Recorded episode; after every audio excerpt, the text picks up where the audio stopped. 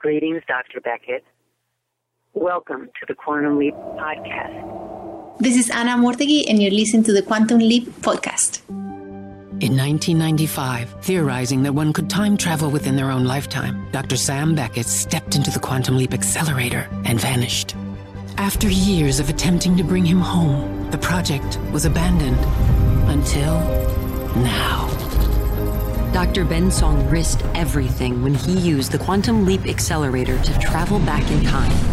Now our team's working to find out why. As he leaps between bodies with no memory of who he is, he still has one hope, that his next leap takes him back to the place and people he calls home.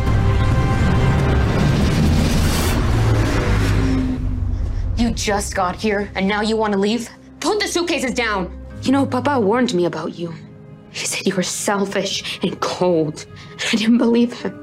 I remember you from when I was little. You were my abuelo, and I was your pequeñita Valentina. I could see in your eyes how much you cared for me. Maybe I was wrong. That's, can we just start again? As I'm getting older, it's just... But Papa built this town for all of us. He was your son. And this is how you choose to honor his memory? You're upset? I get it. But maybe we can start from the beginning.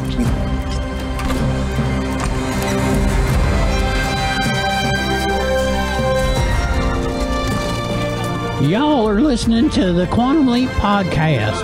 This is episode 119, Salvation or Bust. Ian has him. Where is he? 1879. Ladies and gentlemen of Salvation, I come before you on behalf of the estimable board of directors for the Southwest Pacific Railroad Company to remind you that the deadline for you to accept their offering of a rather generous and life-changing compensation for your land and property presently draws apace. Who is that guy? Salvation had its heyday during the gold rush, but those days are long gone. This here boomtown's gone bust. I'm to inform you that we have petitioned the governor against the railroad's claim.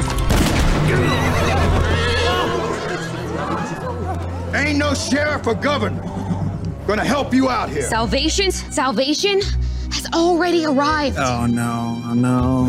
And who, pray tell, is the savior come to deliver y'all? The legendary gunslinger, mi abuelo, Diego de la Cruz. Howdy, stranger. You looking for me? Addison! I'm sorry it took me so long to remember you. I'm sorry I couldn't say anything. But let's not worry about that right now. Let's figure out what you're here to do so we can get you out of here. Yes, whatever gets me back to you faster. I can't be here to win a gunfight. To jump back in time to kill someone? That feels wrong. Yeah. Deeply, cosmically wrong. Okay, so who's trouble in a power suit? Congresswoman Kavita Adani. She's a member of the Project's Oversight Committee and a rising star in D.C. Jen. Why did you not tell us that she was coming? Because I just found out 2 minutes ago. She just showed up out of nowhere. So what's your price? I won't take your money. And I can't let you hurt these people. I'm sure you dealt with some bad hombres in your past. But you ain't never met one like me. Leave this town while you can. This is gonna end badly, isn't it? You're not gonna like this, Ben. Ziggy says there's an 87% chance you have to duel Josiah McDonough to save the town. Welcome to the Quantum Leap Podcast, everyone. I'm Christopher D. DeFilippis. I'm Allison Pregler. Yes, I know who you are, Allison Pregler from the year 2022. Sorry. Cover blown. And I'm Matt Dale. Sorry, I've been wanting to do that all day. You scared me a little bit there. Oh, that was great. That was the idea. Whoa. That same was as scary as Ben must have felt. Exactly. Dun, dun, dun. How does he know my name? Well, we've only been podcasting together for like 5 years, but you know, whatever. So today we are obviously reviewing the episode Salvation or Bust. It is season 1, episode 5, and it was all I could do to not come in with the Western accent, but I feel like we already did that for the last Gunslinger. Oh, so there's going to be some Western accents. Don't you worry about that. I'll just throw in a yeehaw, like, you know, occasionally. we didn't want to do the greatest hits. We wanted to make this its own thing. So you get same but different. This is for the sequel series. So you got to do the greatest hits, but make it your own. All right. Okay, partners, how's that? Yeah. No, I didn't like it the first time. I don't like it this time. Hey, we also have some interviews on this show. Well, we are speaking with Mark McCullough, who plays the main bad guy. I don't know his name. I call him Black Hat. I know he had a name in the episode, so Matt. What was it? McDonough. Yeah. McDonough. Mark McCullough, who plays McDonough. McDonough. That's not going to be confusing at all. And Matt and I interviewed Mr. McCullough, and it was a fun time. Mm-hmm. You guys are going to want to stick around for that. That will be coming after the break. So, wow, I can't believe it. Still more interviews to come. We're like packed out with interviews. This is insane. Everyone wants in on the Quantum Leap podcast. We got some legitimacy. I don't want to be talking ourselves up too much, but they're already talking us up at NBC. So talking us up on the set of the show. How is this our life? This is weird. Yeah, I think Albie had relayed this story. He's gotten close to Steve Bralver, the stuntman who he interviewed last week, right? I think that appeared last week on the after show for 104, A Decent Proposal. And Steve was telling Albie that he was on the podcast and he was talking about it with Ray. And Ray was saying, yeah, he was on it and he had such a good time. So they literally, they're just chatting about us, between takes. It's just how cool is that? I cannot just, it doesn't compute. I'm sorry. I can't even, I'm done. Now, I just got to say, these are all way cooler people than us. So it's pretty darn awesome. Yeah. That they thought, that they're thinking about the podcast. I know. It's funny to me because I thought that maybe we had sort of the benevolent tolerance of Deborah Pratt on our side. And that's about where it begins and ends. It's all Matt. She's like, I'll hang around because I love Matt. I'm definitely riding Matt's coattails on that statement. I have no shame about that. But still. We're friends of Matt Dale, who's friends with Deborah Pratt. Yeah. I don't know how that happened either. That was Brian Green. That's all Brian Green. And a little book I wrote, but it's the two, really. You're a lovely, lovely individual. Don't sell yourself short. It's you as well. Because if you were a giant dick like you are to us most times, Deborah wouldn't be fooled by you. It's true. It's true. She will learn one day. That's true. So, guys, we are on the brink of talking about the first genuine period piece in Quantum Leap since The Leap Between the States. And I want to get some initial impressions. Allison, are you comfortable starting this week, or should I throw right to Matt? Well, firstly, I do want to say this isn't the first period piece. Every episode's a period piece. Outside of a lifetime, not out of recent history. Oh, yeah. Thank you for correcting me on that. This is the first time that They've done a true cowboy episode. So you're right. They're all period pieces. All right. But first impressions. I don't think of them as period pieces. It's nice when they can get a period piece right when it isn't like that drastically different as this week. But anyway, first impressions, guys. Quantum Leap's back, baby! It's back! I'm so glad to hear you say that. Dude, this was a rootin' tootin' good time. I love this episode. I had so much fun. This is my favorite one so far. Genuinely, some great moments in it. So anyone who thought I was being a big downer last week, I'm not going to be a downer this week, hopefully. My antenna. Is this an act? Are you just making nice so that people don't think you're a big stinker? No, it's not an act. People didn't like my criticisms. I do want to say though, I should have given them more credit for the amount of project time last week because it was very minimal, and I think it's feeling much less intrusive. It was the same this week, so should have given them a little more credit. But yeah, no, genuinely, I really love this episode. Yeah. Wow. How about you, Matt? Yes, ma'am. That's the other thing I've been waiting all day to say. I was wary about this because we would have talked about this on The Last Gunfighter, so I'll keep this brief, but I do not like traditional Westerns, and I find when sci-fi shows try and do Westerns, 50% of them are good, 50% of them are self-indulgent, childish, hey, it's a chance to play cowboys and Indians. This was in the former category. I honestly went into this not sure if I was going to love it or hate it, and I loved it. Yes. So I guess it's up to me to pull an Allison this week. I am not really sure how I felt about this episode. Stinky Chris. Everyone's going to be so mad at you, and they'll be like, why do you have criticisms? I love how it's now called pulling an Allison, though. Pulling an Allison. I believe that's well earned. But...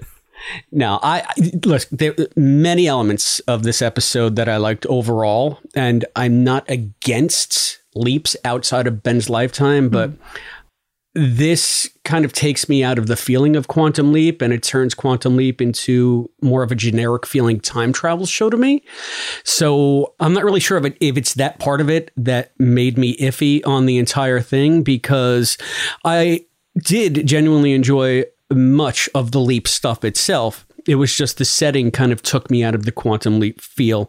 And the Back at the Project stuff, which I normally like, I thought was a very big missed opportunity this week. They could have done so much more with it. I'll get more into that as we get into the main discussion, but I was not crazy about the Back at the Project stuff either. So this is, if I had to pick an episode that I wouldn't say I liked it least, but maybe it is the one I've liked least so far. Really? Even less than the pilot? Because the pilot was bad. Yes, because but remember that everything that we saw in the trailer that gave me all of the feels was contained in the pilot. All right. So had I seen that pilot fresh, it would have been a much different experience. And so I'm not going to blame the pilot for its other failings, because I know that it would have just choked me up completely to get, back into the universe had I not seen the trailer stuff. Does that make sense? Makes sense. Can you remind me, for context, what did you think of The Leap Between the States? I loved The Leap Between the States. So a leap outside his own lifetime can work for you. I was just wondering if it was like, okay, this episode did not have a chance. This episode did have a chance, and it still didn't. You know what's funny? Needed more incest, or it's funny you say that. Now, I never even considered that, but I love Leap Between the States for a couple of different reasons. Number one, it's one of Laura's favorite episodes, so anytime it comes on, I get a good feeling because I think about how much she likes it. Aww. And I love the performance of Scott in that episode. I love the Martin Luther King thing at the end of that episode. I loved so much about that episode, and the fact that was an outlier after 5 years of basically standard leaps. We got to see something new and different. Yeah. And that's what made it stand out as a highlight. Now we're here in this new show, and we've barely settled into the fact that, yes, they proved in the boxing episode that they can do a standard leap, exemplary example of a standard leap in somebody up there like Ben. But now we're already going to the Old West. Mm. And I want to see this show settle more into doing a traditional type of Quantum Leap and really get that down before we start going here and there and willy-nilly all over history. I mean, all of the leaps so far have had pretty grand stakes outside of the boxing one. The boxing one was a more personal story. There was the boxing championship, but really what it was about was saving Daryl and getting him to get help. But all these other ones, even like the bounty hunter one, they stopped a drug cartel. It like affected a lot of people, and this one affected a whole town of people. So they have had very grandiose stakes, and Quantum Leap did do that in the past, but in this new show, a lot of them have felt less personal because of that. Do you think that's part of that, Chris? How you feel? I guess so. Maybe it's a bit disconnected from something that we can see affecting us, and maybe that was part of the charm of the original Quantum Leap. It was recognizable history, therefore you felt a personal affinity for it. Regardless, even if, say, like the 60s or the 50s is before my time, we are of that same era, that late 20th century era. Sure. And now, you know, so it's all sort of a continuum. Now we're going into places and into more abstract territory. He's in 1897. And yeah, it would be great if he could save this town. But at the end of the day, do we have a connection besides the fact that I like to watch Clint Eastwood as The Man with No Name? I like my spaghetti westerns. I like that kind of stuff. But, you know, like Matt was saying, it's an excuse sometimes just to play cowboys and Indians. I don't think this was that. No. But I feel like having this now as a regular part of the series could lead to that. Does that make sense? Yeah. I mean, this could also be colored by the fact that I can get into a good Western. Like, I was really disappointed when the original Quantum Leap did Last Gunfighter, because it really wasn't a great Western. They were trying to kind of fit it into a box that it didn't fit into. So I liked this, but I do feel like they added enough human elements to it. The fact that, unlike Sam, Ben didn't want to duel. I mean, Sam didn't want to duel either, but he eventually did it. Ben was coming up with other solutions.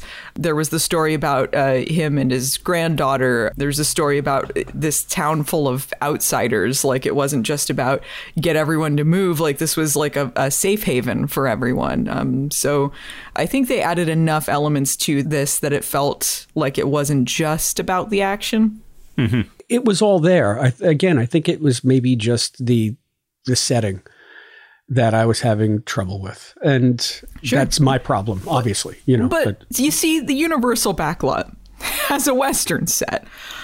And they have a time travel show. So I feel like that is a large portion of why they're like, let's get rid of this this rule about the lifetime, because we have all of these sets that we can utilize.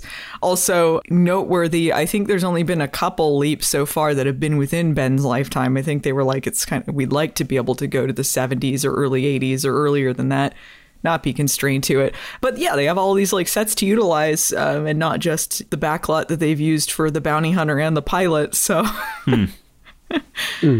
maybe it's also a practical reason. This is the first time that the show has felt, well, not the first time, but one of maybe two times that this show has felt of the period it's supposed to be. I can't speak to specific decades in the 1800s if this episode was that accurate to 1879, but it felt like a time travel show. And most of these episodes outside of the boxing one, it felt like they really didn't hit the mark as far as a period piece. Interesting. Now, it's funny you say that, because one of the criticisms that I had with this being set in the real 1879 was the streets were too clean, the people were too clean, the outfits were too colorful, everyone had great teeth, nobody looked like they stunk at all. Yeah, and McDonough might have been smelly. Yeah, the water looked kind of smelly. Wasn't that straight out of Back to the Future 3? Didn't they have a joke about the dirty water? Well, it's funny because I was thinking about Back to the Future 3 when he was dressed up as like the atomic cowboy with all the fringes and all you know, it just seemed a little too colorful. And again, that could be my spaghetti Western background coming out and biasing me. But I like a lot more grit in my Westerns. And this was a lot more Hollywood. They could have gotten a little smellier, a little dirtier, have someone spit out some tobacco or something.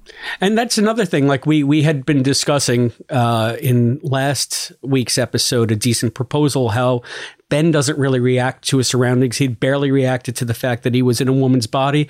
I wanted him to just like look around and go, oh my God, what is that smell? Yeah. Because I gotta think that the Old West stinks. Oh, for sure. But I do think this was some of Ben's biggest reactions when he first arrives there. You know, it's kind of surprise that he ended up in cowboy times.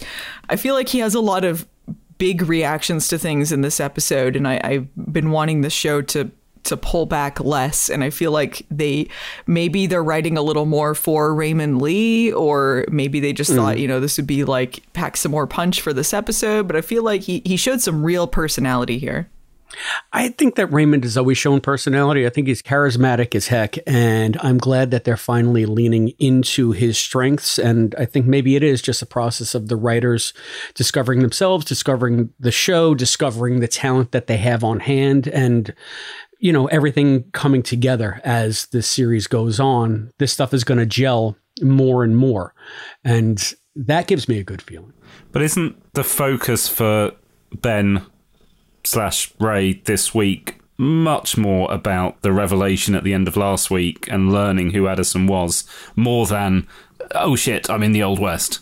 I mean, I feel like, yeah, I mean, he wasn't like freaking out that he was in the Old West, but he had more reactions to things that were happening in the moment. Like they allowed to him to have some more uncomfortable scenes. Like all of a sudden he's this focus of attention and they're like, he's this big hero and he feels like he has to live up to these standards, which ties in nicely with his story with Addison. I feel like they had good connecting themes there without just being melodramatic. So I thought there was that, and then there was him trying to learn how to shoot the gun, and he really sucks at it. The first time he's been injured in the show, he shot himself. Yes. How good is that? It was hilarious. And he's like, I hate guns. And he even like, when they find out that Valentina has taken the guns to go fight McDonough, there was this great, I think it was an ADR line, but I really like the delivery from Raymond Lee, where he's just like, oh no. Well, it was great. Like, it had like a nice sense of humor to it. This episode isn't, I don't think, set up to be explicitly a comedy, but I felt like there was a good balance of humor and drama in it. So it felt like, you know, it wasn't just too serious all the time. That fact that he struggled so much with the guns, it immediately answered one of the problems that I usually have with Western episodes of sci-fi shows, which is that it doesn't matter if you're from 400 years in the future and you've never seen a gun before. If you're in a Western, you can pick up a gun and immediately use it, because that's just what happens. I was very glad that he couldn't use it. And I know Sam struggled with it a bit, but he still learned fairly quickly. Ben, they just gave up. It's like, yeah, this isn't going to happen. I feel like this is... There's some similar plot elements to this and Last Gunfighter, but they have opposite problems here. Yes. So like both leaps, they've leaped into an old cowboy who's kind of past his prime, but used to be a great gunfighter. And in Sam's episode, it was to his advantage that he was a much younger man, that he was able to do this duel because he wasn't really an old man, but he didn't know how to fight because he didn't have like in his same skills or his body or whatever. And Ben is actually in the old man's body. I know that sounds weird, but he's in the old man's body. And so he is not a young man, but he, I guess, theoretically could use his skill set. They seem to act like, you know, oh, okay, so if he's a boxer, he knows how to box because the boxer knows how to box. So maybe he would have some sort of skills, but he's a little washed up.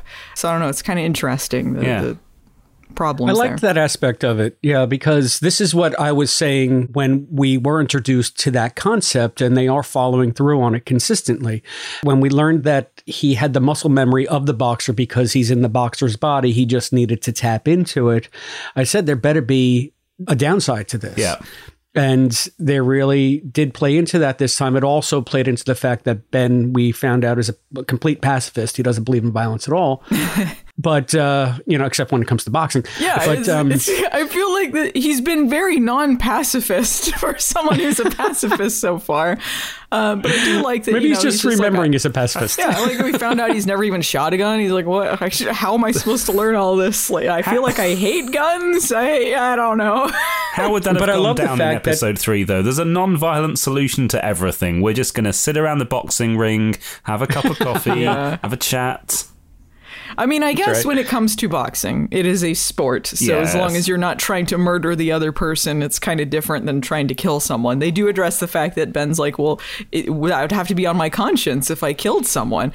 Right. I do feel like that contradicts a little bit of the beginning when McDonough shows up and he shoots the sheriff dead. And then Ben doesn't seem to react to someone just got murdered in front of him. And nobody reacts at all. Cares. The sheriff was just shot dead. They hated that sheriff, apparently. Maybe they're just running through sheriffs and like, not another one. They just toss him in a coffin. It's the third one today. Yeah. They do seem to be going through sheriffs pretty quick. But I love this aspect of Ben being so adamantly against killing and leaping. He even says something to the effect of leaping to kill seems deeply wrong. Yeah. So there's got to be another solution. Whereas Sam killed. He killed when he had to. He didn't want to, though. It's not like he was I'm not saying he wanted either, to. But yeah. You know, but I mean, I just remember that scene in Freedom when the grandfather tells him, you know, now mark the kills on the back of the horse. And I think it was like 3 handprints at that point. And I was trying to figure out who he meant. But just thinking back to last week's episode, we saw the flashback to Vietnam. He killed dozens of people. Oh yeah, when he leapt into Magic, people down. Yeah, so, but also he was doing what Addison was talking about. Sometimes you just have to react. I'm sure that we will see Ben kill someone, and it will mean something because you know, right. Both Ben and Sam never wanted to kill anyone, but Ben is trying very hard to come up with a more peaceful solution to this, and it was pretty creative. I liked what they came up with. Yeah. He goes full Wile E. Coyote on all of them. I did like that, but I like the discussion, and I hope it's something that they mine more, because it also seemed to me when Sam kills in the original series, it's very much a function of the plot, because that's what you have a shootout at some point and the bad guy dies, and it's almost like a trope. It's very TV. The fact that they're addressing the fact that if I have to shoot somebody, no matter how bad they are, that's going to be on my conscience for the rest of my life, is very un-TV. I don't know if that speaks to how they want to do this series differently, how they want to differentiate Ben from Sam, or if it's just now TV is in a different place altogether, where maybe you don't have like that 80s style shootout at the end of the episode. I just find it a fascinating aspect, and I hope that they mine it for some good effect as the show goes on, because Addison said sometimes you have to meet force with force. That's all some people understand. And I hope that we get to see Ben sort of come to a crossroads with that, where we get to have something besides sort of a comedic end.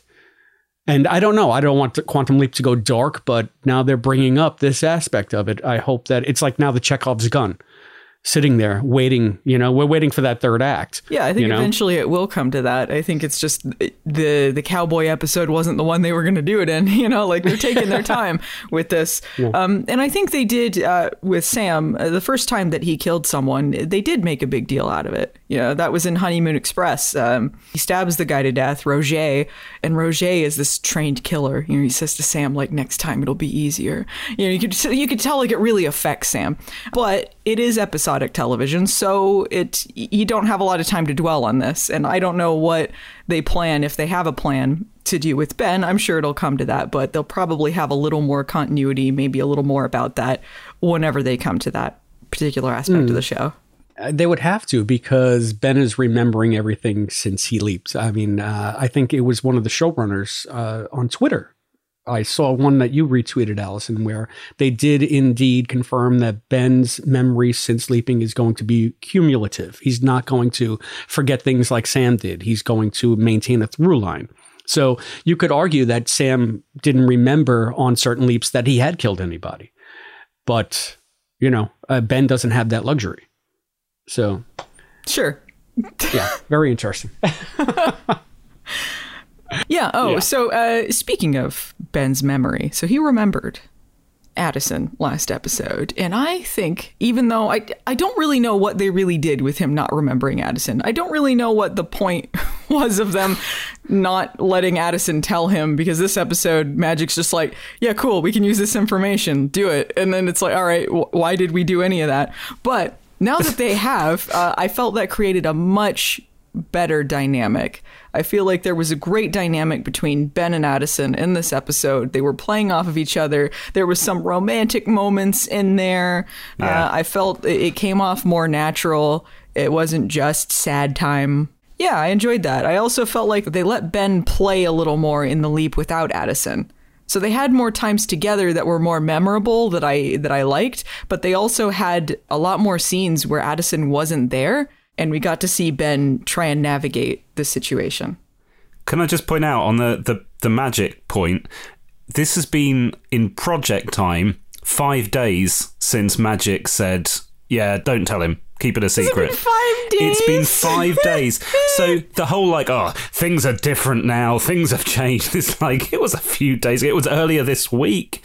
That feels like an aborted storyline to me. They had a different idea and they're like, this isn't working, let's turn it around and do something else. And I was liking it. I like what they're doing now, but I was also liking the original storyline. I kind of wish they'd stuck with that a little bit longer, even though I'm loving the new dynamic. I also love the old dynamic, so yeah. Well, I loved the fact that was the best part of the Back at the Project stuff, when Magic explained why now all of a sudden it's okay to have Ben remember. Like, have him remember everything. He said, we're in a dynamic, fluid situation.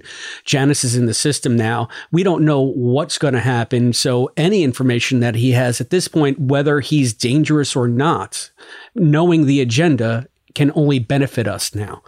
Yeah. And well, I could have said that from the beginning, though. I guess, but I liked it, and there was precious little Back at the Project to like in this episode, even though there are, you know, some good sort of connecting elements to the original series. But let's stick to the Ben and Addison stuff. Without the Ben and Addison stuff this week, they would not have been able to take a classic Quantum Leap scene of the hologram teaching the leaper how to shoot a gun and just add a shitload of sexual tension into it. That was not. They were ghosting. Yeah. That was hot, and it was not that hot when Scott and Dean did it. Sorry. I think there are some listeners that might disagree with you. Well, some people found it quite hot, but it was. I thought it was cute. They were talking about their first date. I feel like we're getting to know more about their relationship, and so you care more about the relationship, because there could be a little disconnect sometimes in the earlier episodes because we just don't know the characters that well, so we don't really know what their relationship is, and the writers are still figuring out the characters too, so there could be a little bit of disconnect. I feel like they were driving a lot more here. Yeah, it was really cute. They were talking about that. Ben is so happy to see Addison. Immediately when she shows up, he's like, Addison! And like runs over. It's like, why? I don't know why no one heard that. Nah. But, you know, he was just so happy to see her. He goes like running over. It was like, oh, that's just so cute. I love that. And then shortly after that, when she's all like, you look kind of cute as a cowboy, and he's all like, you look kind of cute as a hologram, and it's like they're just a couple of teenagers, like completely they're falling in love again. Exactly, that's the thing. It's like they've been together a couple of years.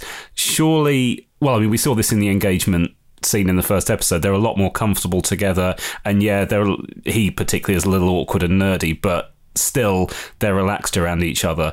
But that awkward flirtation that they do, it is just like that first date. Can I get away with complimenting her, or is she going to throw a drink in my face? I don't know.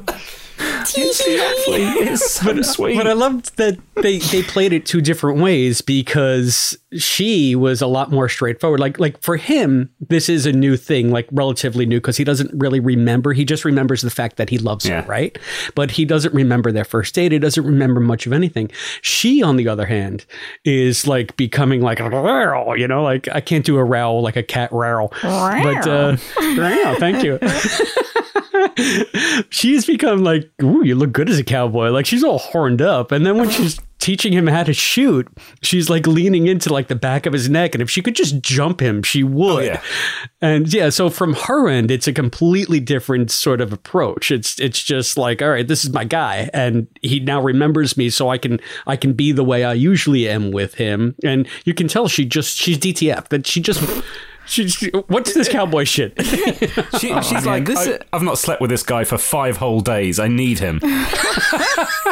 Can we go back to that, Matt? How do you get that? I mean, I have had very little thought about how time passes back at the project as opposed to the leaps. Yeah. We got so much in the first couple of episodes of the original series, how time is different at the project because Sam's leaps could take up to a week. Yeah. So... have we established somehow that this is one contiguous length of time? Yeah. So episode 1 takes 1 day. Episode 2 takes 1 day. Episode 3 takes 2 days because she's got 24 hours to teach him how to box. And in episode 2, they refer to the events of episode 1 as happening yesterday. And in episode 3, she's not been eating or sleeping, so it's probably very shortly afterwards. Episode 4 then presumably is day 5, and then Dean's been doing, the producer has been doing these script to screen extracts and on Twitter, and he put up the Magic and Ian scene on Twitter, which I'd worked out, assuming they were every day apart from episode 3, which takes across 2 days, that would mean episode 4 is on day 5, and the script for that scene says D5 at the top, which presumably then is day 5, so that would mean that this is day 6 with the engagement scene happening on kind of night 0 before it all starts. So this is day 6 of, assuming this is the day after the Magic and Ian coffee scene, but every other episode so far has to have been 1 day after the next. Just zooming past the days, huh? Yeah, which is how I've got dates for everything, because between that and the episode of Real Housewives of Beverly Hills, I've got dates for all of this stuff. It's important. She could have been streaming it. Yeah, don't mess with that. And more about Ben and Addison. I think that they brought back the Quantum Leap hologram classic. The happy with the underlying tragedy, right?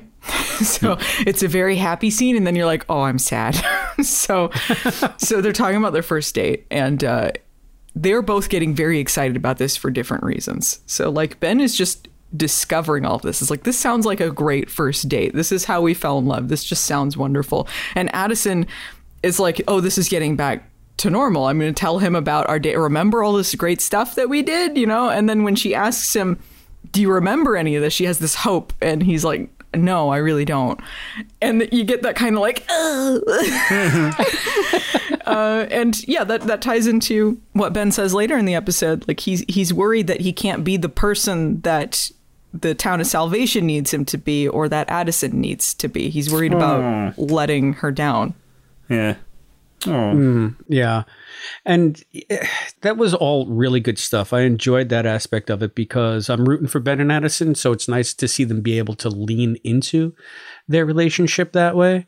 And for that to be an evolving thread is going to be, I think, a strength of the series now. So the scene I was talking about before, where Addison was sort of leaning into Ben when she was teaching him to shoot, it reminded me a lot of the first episode of the original series where Al is trying to teach Sam how to fly the X1 or the X4 or whatever it was, right? He's literally inside Sam. Yeah.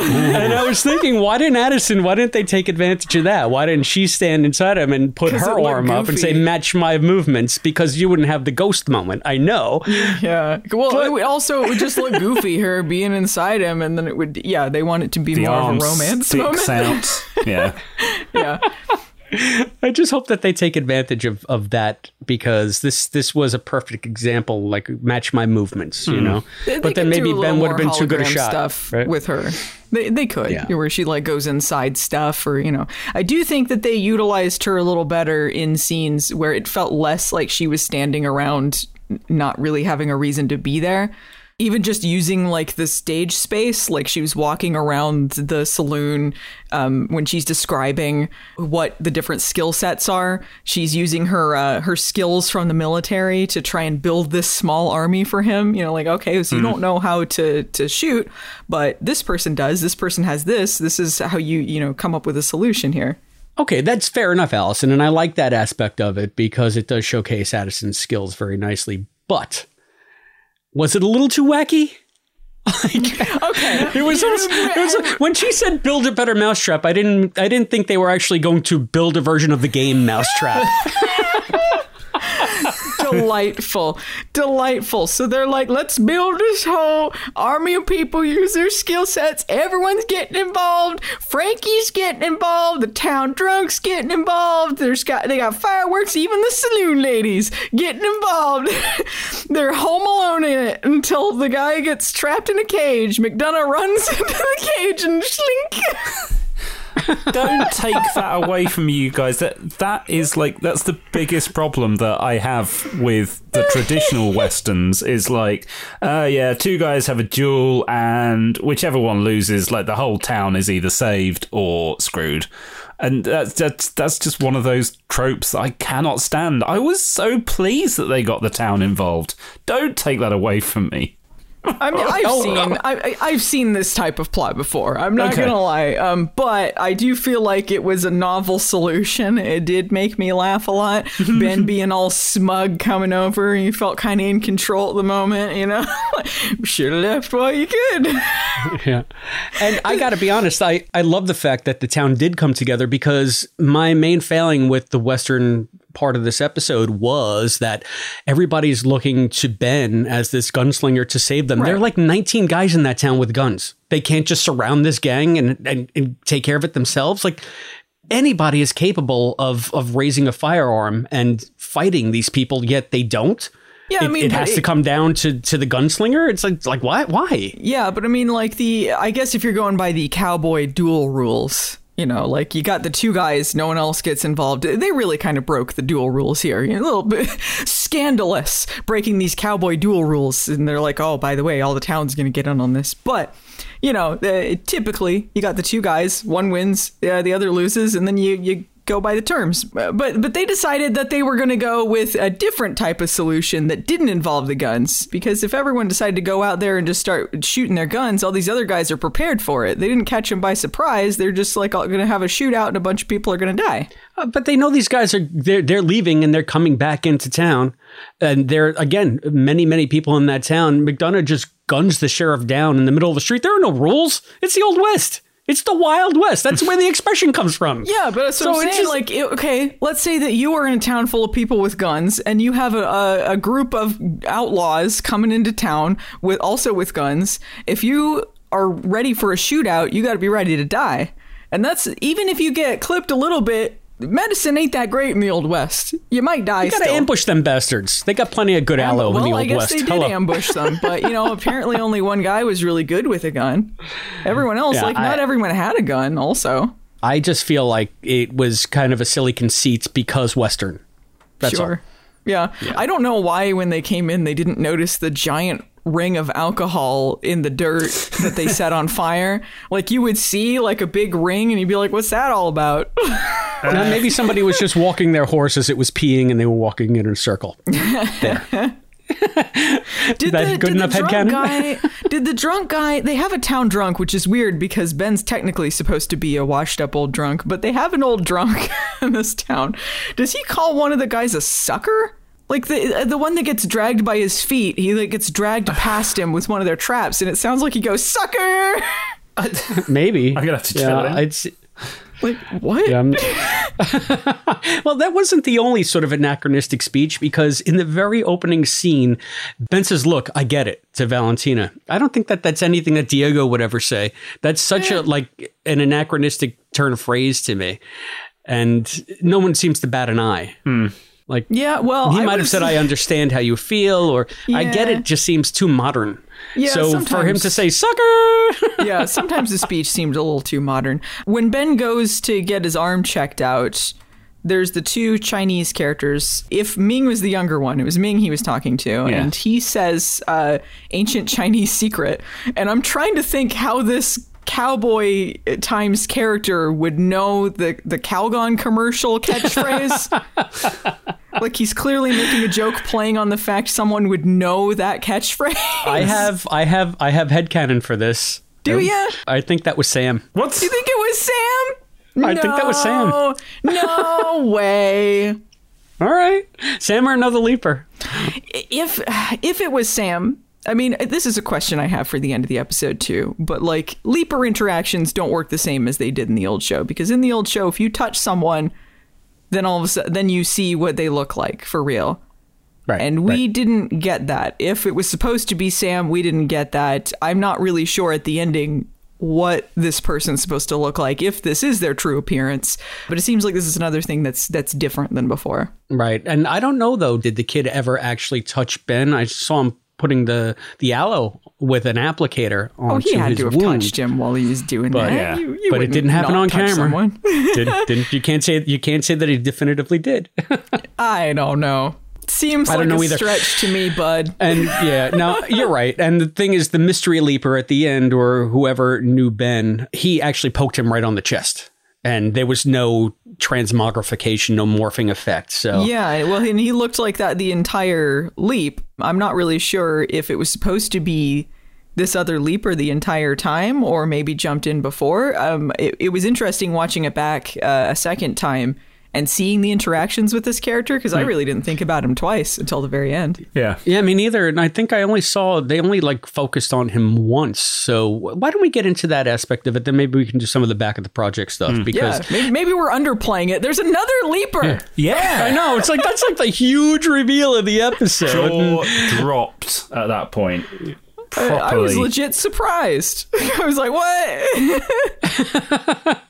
I don't know about you guys, but I kind of had a feeling that was going to happen at some point, that at some point during the show, there'd be this big reveal of somebody in period clothes would turn around and recognize Ben. I felt it was kind of obvious, but it was still shocking when it happened. Dun, dun, dun. Like, they had to introduce another leaper at some point. It just seemed obvious. And the way to do it would be just to have... Yeah, not to see them leaping in or anything, just to say like, oh, hey, Ben. All these other reveals that they've had on the show of like, you know, things from the old show, like things that you would recognize, like mechanics or props or other plot elements. I've just felt like I haven't been feeling it like everyone else. And it kind of bums me out. Like everyone's like, I'm just in awe about this. And I'm like, I don't really know. But when this moment happened, I was like, what is going on? There's another leaper there. I felt the danger. I felt like, ooh, Ben could be in some trouble now. Yeah. It kind of hit me oddly flat. I was like, oh, that's interesting, but I didn't get a moment, and I don't know why. Why not? And maybe because I wasn't invested in the Western thing. Maybe I was too distracted by the Western aspect. I don't know. Regardless, I love the development. It just didn't hit me in the, oh my God, the way I wanted it to, if that makes any sense. Sure. The oh boy. I didn't get the oh boy, you know? Okay. But see, now this opens up so many different possibilities about what exactly is Ben doing with Janice. And he's saying specifically, stop following me. Right. Yeah. Right? So obviously... I thought he was out there looking for Sam. I thought he was looking for Sam, but maybe... so funny if it was Sam, but he's like super aggro now. Like, stop following me if you value your life, Dr. Ben Song. At first, I thought it was Sam. I said, oh my God, is that Sam? But I don't think that Sam would threaten him that way. It sounded too aggressive.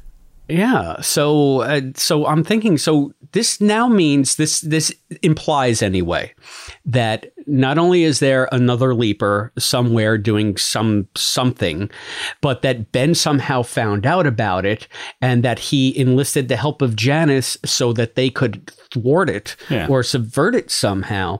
And we're not going to get to know any more unless we get a scene with Janice or Ben suddenly remembers. I mean, this is like great. Like, oh my God, like what now? I'm really invested in the Janice storyline. What the hell is going on here? Yeah. Yeah. It's going to be good times.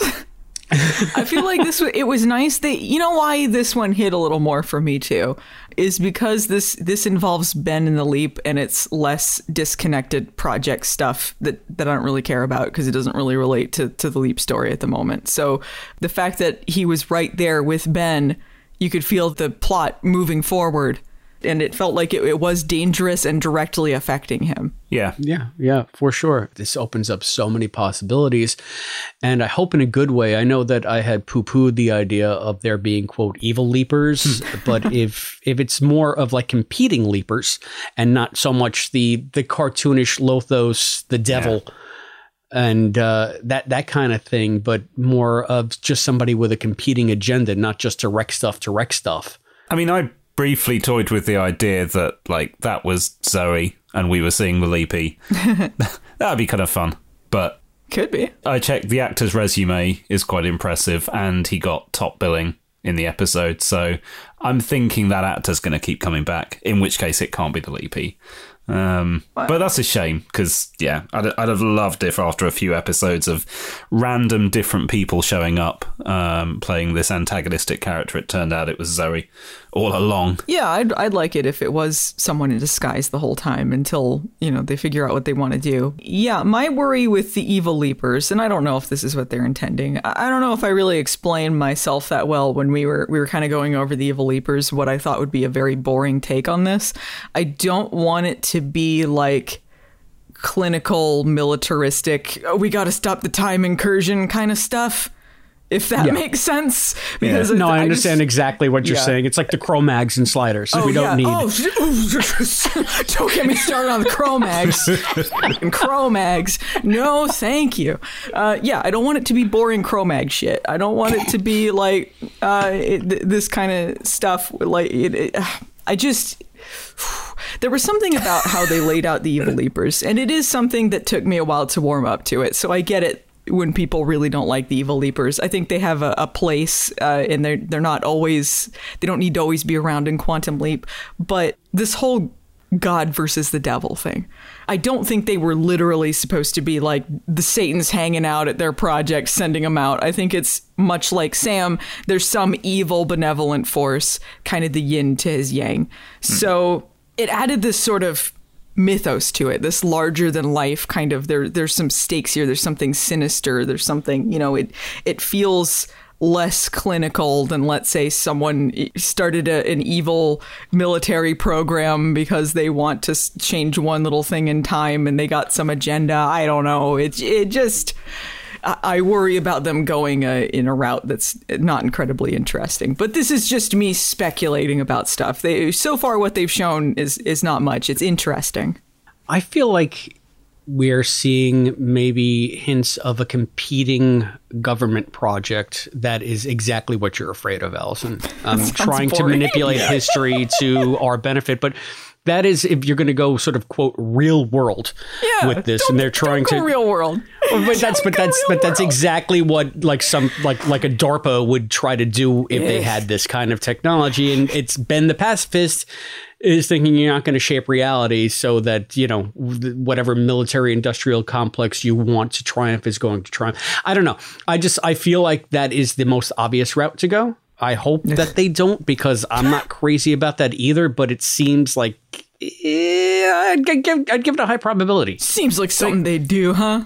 They could do if they write it well. I have no issue with what you're both presenting there. As long as it's well written, that goes without saying. But I don't think that's necessarily a bad idea. I think maybe because it feels like it leans more into tech sci-fi stuff that really didn't feel like Quantum Leap. Like there was some sort of like made up science stuff going on in the original Quantum Leap, but a lot of it felt like, you know, there was just some force out there. Leaping Sam to do whatever, right some wrongs in time, Don Quixote kind of stuff. And then when the evil leapers came along, they had sinister plans of some vague sort. But I don't know. They wanted to twirl their mustache all throughout history. I don't know if you need to go quite that route, but, you know, there was some sort of magical quality there that felt less about the tech and the sci-fi and the military and all of this stuff. Yeah, but I feel like in the original series, 100%. And whenever we saw those little bits back at the project injected, they kind of stuck out a bit for that very reason. Although they were fun and they were interesting, they never quite meshed with this whole, look, it's basically borderline fantasy rather than science fiction. As soon as they started doing the quote-unquote 50-50, which isn't quite, but as soon as they started doing that massive shift to being back at the project for this series, what else could they do? I think that door's been open since the first minute of the first episode. It is now high-tech, and even if they don't go down this plot line, all the stuff going on with Ben's project is proper tech. It has to be explained. It can't be mystical and godlike and stuff like that. All right, you can like it or not like it, but I don't think there's any getting away from it in this kind of series. All right. Look, not to be stinky, Allison. I'm gonna agree with Chris here. I love this episode, but also I hated the project stuff very, very much. And a lot of that was the stupid kind of shit. I gotta talk about I gotta talk about the Jen stuff here. Yeah. Because the Jen stuff is what bothers me the most. Oh, okay. Okay. I really wish that I liked Jen. And again, I want to preface this. This is nothing against Nanrissa Lee. I think she's doing a great job with acting. This is purely the character. I really dislike Jen intensely. And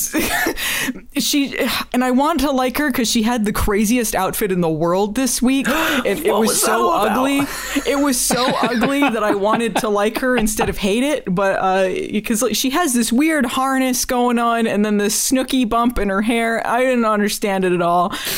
And then she goes into her interview with this senator and she's like doing the, I felt like I was transported to 1999 when people didn't know what the internet was and that, like, hackers were so cool. And she's like, hey, I bet you're wondering how a cyber criminal like me who hacked into Bitcoin accounts and was in prison ended up in this top secret time travel project. And I was just like, oh, stop it. I was yelling at the screen, I hate you, stop. She stopped short of saying she jacked into the mainframe. I jacked into the mainframe. I was like, I was embarrassed. This was the cringe. Yeah, it was a cringe, but you missed the most important point. It was all on the dark web. On the dark web. Of course. The dark web. I'm so sorry, Albie. I'm blowing out your ears in this edit, but the dark web to cringe. I am not embracing my inherent cringe arc with this one. Sorry, guys. She was so Chloe Sullivan in this. I'm going to check the dark web. Don't compare her to Chloe. No. It's true, though. She had the same kind of fashion that you would see in something around that time also. It was. I want to say she was either Chloe Sullivan or I'm forgetting the girl on Arrow, the tech girl on Arrow. Whatever. The same CW standard and yes, when they don't know exactly how tech works. So everything got Bitcoin on the dark web. But I think she was like, I'm going to check the dark web. Like they had to say that every episode, you know? This episode was so dumb tech wise, even when they had Ian explaining stuff to the senator to try and deliberately confuse her by using too much techno jargon. I understood it, and I'm not that technically capable. Yeah, so I feel it was this seems really dumb. I got what they were talking about, so it's like it was trying to be like that episode of Next Generation where Riker's trying to confuse the Ferengi by explaining all the tech really badly. But they weren't. They weren't explaining it badly. Yeah. No, I know. It was very straightforward and clear. Very straightforward. She was an idiot Ferengi. No, she wasn't. But she was saying, I don't think she was idiotic. I think she understood what they were talking about. She was saying that I think you're trying to confuse me and you think I'm dumb and don't get this. But here's really what's going on here. But everything that Ian was talking about here was very understandable and was not incredibly opaque, as she was saying. So I don't think the moment really landed like they wanted it to. It kind of feels like they think the audience is dumber than they are. I mean, yeah, you're probably right, but I was maybe a little kinder to that scene. I took that as being that, yes, it did make sense to me. It probably made sense to her. But they were rambling and they were clearly very uncomfortable, and that's part of the character, and they said, oh yeah, that's just how I talk. But that was clearly what she was seeing. But she accused them of being deliberately opaque to try and confuse her. I get what you're doing here. Everyone in this episode, I didn't really understand. They all acted super aggressive and antagonistic. And I'm like, is this how you're keeping her off your back? That you're being weird and passive aggressive and it just was very strange. Yeah. Well, it wasn't strange. It was bad. And that's why this is the back at the project stuff that I have liked the least, because not for 1 second did I feel any danger that this new committee member, I mean, we're missing the bigger picture here. They reestablished that there's a committee. There's an oversight committee. So Weitzman's ghost lives on, right? Cool. And this senator, her name is Adami, I believe, if I heard it right. But I did not think for 1 second that they were in danger of shutting the project down. And I kind of wish that they maybe had gone further towards that, maybe even shut the project down for part of the leap, because it was just one dumb interview after another. And maybe this is the journalist coming out in me. If you are going to try to interrogate somebody like she was trying to interrogate Addison, you do not just ask closed-ended yes or no questions so that yes, the ma'am. Only response is yes, ma'am yes. or no, ma'am. No, ma'am.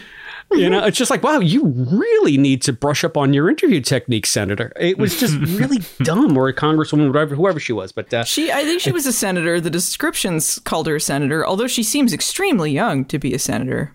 Maybe I'm just used to very old men senators and stuff. Yeah, but her name wasn't McBride, so I was waiting on that. Yeah, there's no callbacks there. No callbacks there. No Weitzmans, no McBrides. And I love the fact that they're reestablishing the committee. I love the fact that we might get to see more of the committee as sort of an antagonistic force. They call it an oversight committee, but they don't say the committee. So I wonder if it's supposed to be this similar sort of thing, or if it's just supposed to be like, yeah, I guess the government would have an oversight committee for this kind of thing. I just took them as one and the same, because why not? I like the idea of the committee in the original series. So. Committee at the Foundation? Yeah, the committee at the Foundation, exactly. Yeah, this whole thing. Okay, so this senator comes in and she's investigating. She clearly knows what's going on, but she's trying to find out from them and try and get them to fess up. So she's like, okay, I know what's going on. I need to report this. And Magic has this... The nuclear option. That's what she calls it. So she comes in with this nuclear option. Jen, being very sneaky and underhanded, is like, you can blackmail her with this. We have this record of her going on a joyride with her brother. They were both drinking.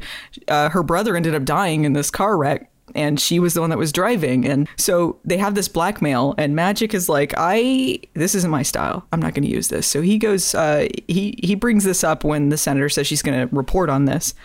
And he's like, no, this is my style. I'm not going to blackmail you. But what if we could save your brother? I think we could do that for you, making false promises. So I feel like this isn't really that much more ethical to play with someone's emotions about their dead sibling. It's bribery. It's bribery and a very emotional bribery. But they acted like this was like a good turnaround. Like, yeah, Magic, you made the right decision. Like, no, you didn't. I know Ernie Hudson's very charming, but this is a very unethical thing to do. Yeah, it's very unethical, but it was not so much like an emotional bribery thing as wait a minute, now I can see the upside of this, rather than. But he for said whatever that he reason told why her they that he would do it. Not that they could. It's possible. Or like, hey, wouldn't you like someone to save your brother? He says, I told her that we would save her brother. Yeah, I found that weird because I left the scene between the two of them. I left thinking that it was just a more general, aren't we doing some good here? There could be other sisters out there that could benefit from this, etc. Yeah. And then, he turns around the corner and sees the staff and's like, I just promised her something we can't do. That's all right. They could have. You got this much time to figure it out. It was a weird cut too to go from like, hey, what if we could save your brother, to them being all chummy and finishing some conversation. It sounded like he was saying like, yeah, I'll be there, ha ha ha, and they're waving each other off like they're gonna have a barbecue together or something. Like, what is that about? Yeah. It's good at the next committee meeting in the Foundation. That's where he's going to see her. We'll hang out. Be chummy with your brother, who will be alive for sure. Yeah, we'll bring your brother back. But see, I guess I was also distracted by this turn because they're saying they have no way to specifically target a leap. Sam did. Sam figured it out in the leap back. I now know how to hit the target. And now that's lost. I mean, that to me proves that this is, as you like to say, Matt, a completely different project, a completely different build. They seem to have lost information gains that Sam made. So, I mean, I always took it in the leap back as something that he said he worked out in his mind, but he didn't share with anyone else because he had to get out of there real quick. But they had to put it into Ziggy's mainframe. Yeah, that's true. And they did it with Bingo, too. Yeah I was going to say, like, if you look at Leap for Lisa, that's really the one where it kind of bungles a lot of the series, because if they could target anyone into a leap, they could have gotten Sam home. They could have gotten Sam home like that. Boop. So that's always been my main contention. Why don't they just leap the leapee back into their own body and Sam is home? And because show. Yeah. And we want to keep having a show. So And I feel like maybe that's why they wrote that out of this, because then we don't have what they don't have anybody in the waiting room. So there's nobody to leap back anyway. So, yeah. Completely. It all doesn't work that way. Before I do have more about the body thing, also some questions, but more on the project stuff. This felt to me, it feels incredibly strange to me that this Quantum Leap sequel series has gone out of its way every episode to make sure that the stuff at the project has as little to do with the leap at hand as possible. Because as soon as Addison comes in there to talk to Ian very subtly on their iPhone to do the Apple product placement, I'm like, what is Ian doing? Just hanging out on the phone? Like, what? Shouldn't you be doing something? And then Addison walks in and she's just like, hey, we need to get some information on the Old West, help Ben out. And then Jen jumps in and she's like, okay, we got to act like we're not on leap because the senator's here. And then they don't talk about it again. We can't be talking about the leap at Project Quantum Leap. And I get this is for the plot of this episode, but every episode has been like this, where they just do not focus on that at all. But the other giant plot hole is that the senator is only interested in interviewing the five main characters, or the four main characters. There are like dozens of people working in that control room. There someone named Amy or something? Yeah, Can't they just go by the lady that's sitting at the console and say, hey, where's Dr. Oh, you know, you got to go into the imaging chamber to see Ben. Oh, whoops, sorry. You know, I mean, she could have asked any one of a dozen people offhandedly. Those low level staff members are the ones that don't have any emotional connection to Ben, and they're probably underpaid. And they're like, yeah, you know what? I'll tell you anything you want to know. I don't give a shit about this place. It's just, I don't know. Maybe there were other interviews we didn't see. She was just talking to the senior staff. Is that how that works? Yeah, I guess. But it's just, I mean, it's got to be a fairly open secret that Ben has leapt. I mean, yeah, well, everybody there has to know. Probably, yeah. Well, they were also cyber hackers from the dark web that Magic got out of prison, so they feel like some loyalty to them. I feel like maybe the quote evil leaper that we saw actually sprung to life on the dark web as an AI. It's a dark web AI construct. Harvesting all the Bitcoin. Yes, I mean. Everybody needs the Bitcoin, the historical NFTs. Bitcoin. I was responsible for it all along. Damn it, evil leapers. That's the most evil leaper thing to do. Son of a. Oh, here was something that we found out at the project. Unless I've missed this, correct me if I'm wrong. Is this the first time we heard that Addison is a captain? Yes. I believe so. I noticed that as well. Cool. Yeah, I was like, oh, she's a captain. And then she uses her captain skills in the leap. So it kind of tied together. Yeah, and I do love the fact that they, again, reiterate the fact that she was supposed to be the leaper. And, right. You know, I just like, I wonder if, you know, I hope we get some kind of reaction from Addison at some point. Maybe some resentment or just some wistfulness. Like, this could have been me. Yeah. Because she was obviously training for it for years. And then Ben just, like, he ripped the rug out right from under her. What if the evil leaper is a jaded Addison from the future? Could be. Could be. He's got to stop her. She was the evil leaper all along. So we find out that she was a captain, and we also find out some stuff about Ben. Outside of him being a pacifist, we also find out he speaks Cantonese. Yes. One of his several languages that he knows. So that's three we know of so far. Yeah. So wait. Oh, right. English, Cantonese, and Romanian. Yes. Yeah. Yes. How often are you going to be using Romanian in life that he learned Romanian?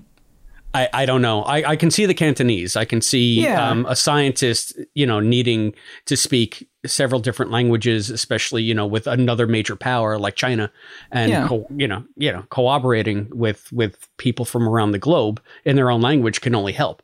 But yeah, Romanian, I don't know. Maybe he's got a Dracula fetish. I mean, obviously there's an entire country of people that speak Romanian, but I mean, like an American working in his field, I don't know how useful it is.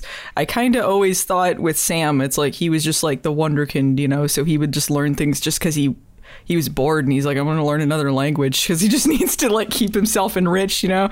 I don't think he knew Romanian, but, you know, that's why he kind of had this large amount of things. I don't know with Ben. I don't know exactly his story. He has to be extremely smart, though. I guess he's got that photographic memory. Maybe it's kind of a similar deal. He's like, I just want to learn Romanian. He had a Romanian friend and he's like, I want to speak their language. I think that this reminds me a lot of the novel Odyssey by Barbara Walton, where she in that novel. That was one of the Quantum Leap novels? Yes, yes. One of the Quantum Leap novels where it's basically a gifted program for genius kids. And right. she Tina discusses how... spoilers. So she discusses... when we get to that novel in 3 years, let's see if anybody remembers. People will be like, Allison spoiled it for us. You ruined the book club. But one of the most memorable things in that novel is she discusses how... people who are, I guess, certified as geniuses do a different type of learning. What they will do instead of just taking a course of like a study, they'll absorb the things that they need for their independent studies instead, because they're in pursuit of, say, a certain goal or a certain idea. So they'll pick up everything around that idea that they need to pursue it. So maybe that was the case. Maybe Ben needed to learn Romanian at some point because it was germane to an area of study that he was pursuing. That's the way I choose to look at it. So why not Cantonese? Why not Romanian? I don't know. You know, maybe there's a collider in Romania.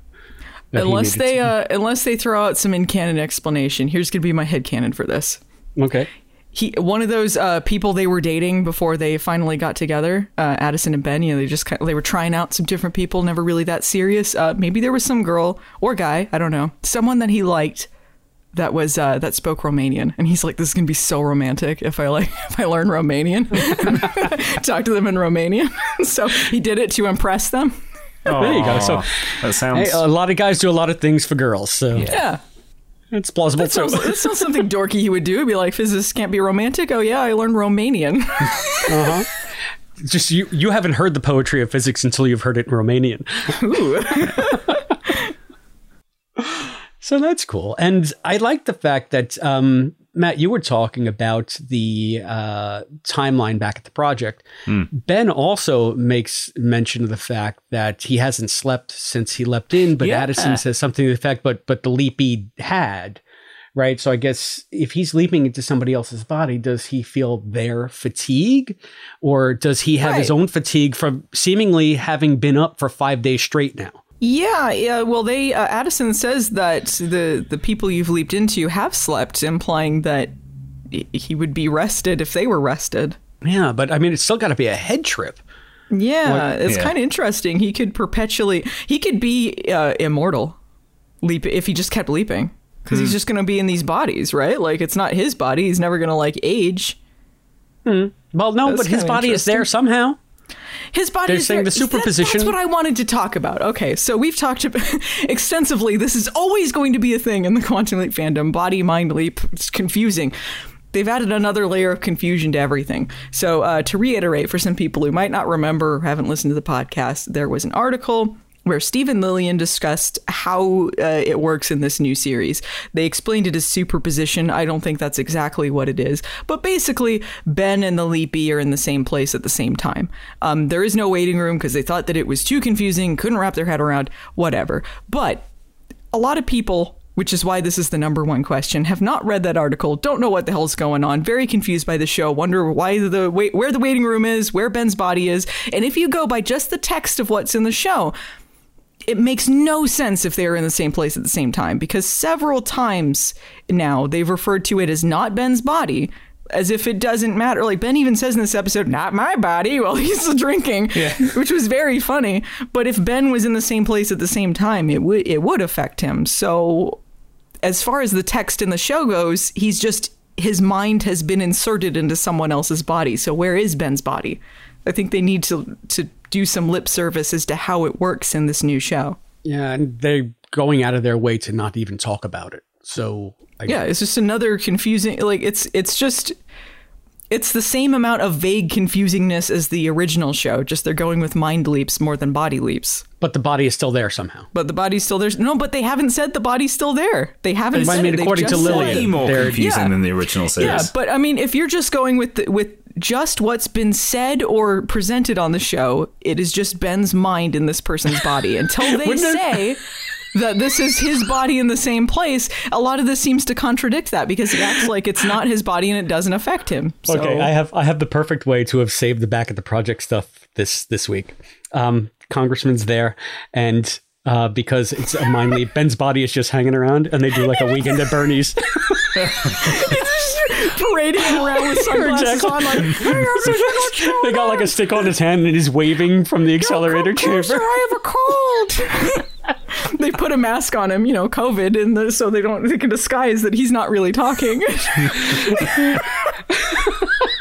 I was thinking, like, it's like a young Frankenstein kind of thing. Like, it's like a body, but no one's home. So he's just kind of stumbling around. And, isn't that right, Ben? Yeah.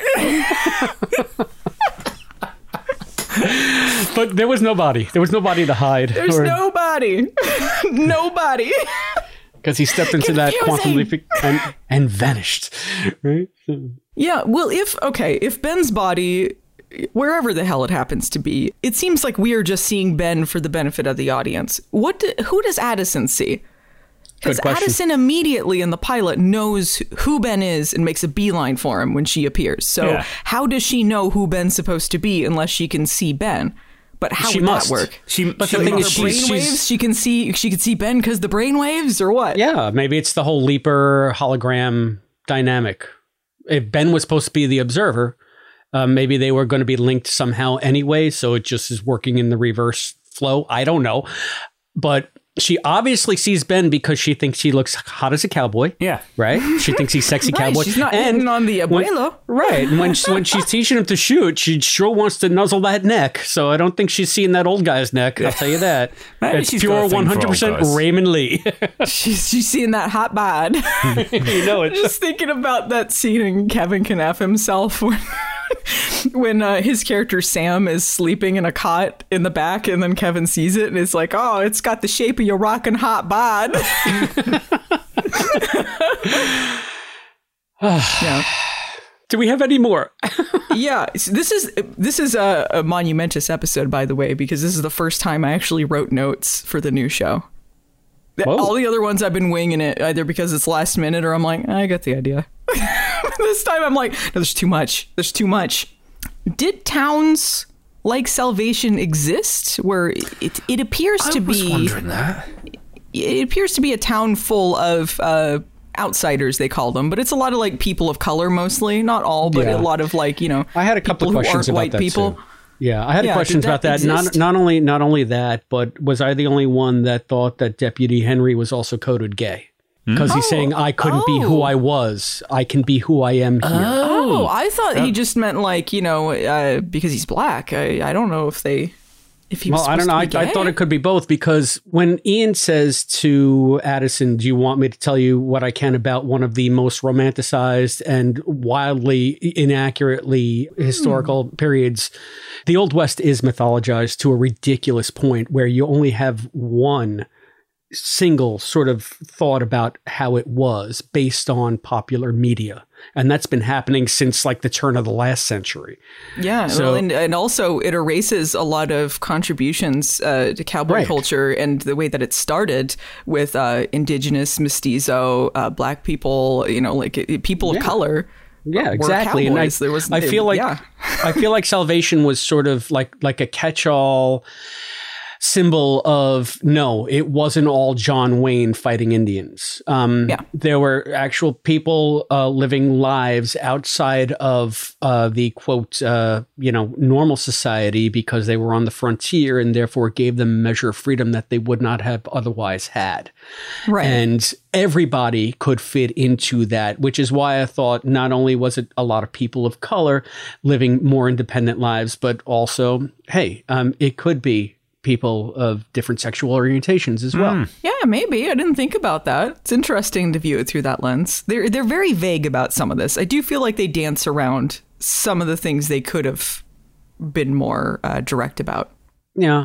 I really think it was just sort of a nod to say, if we're going to do these kinds of leaps, we're not going to be giving you the stereotypical historical picture that you're used to.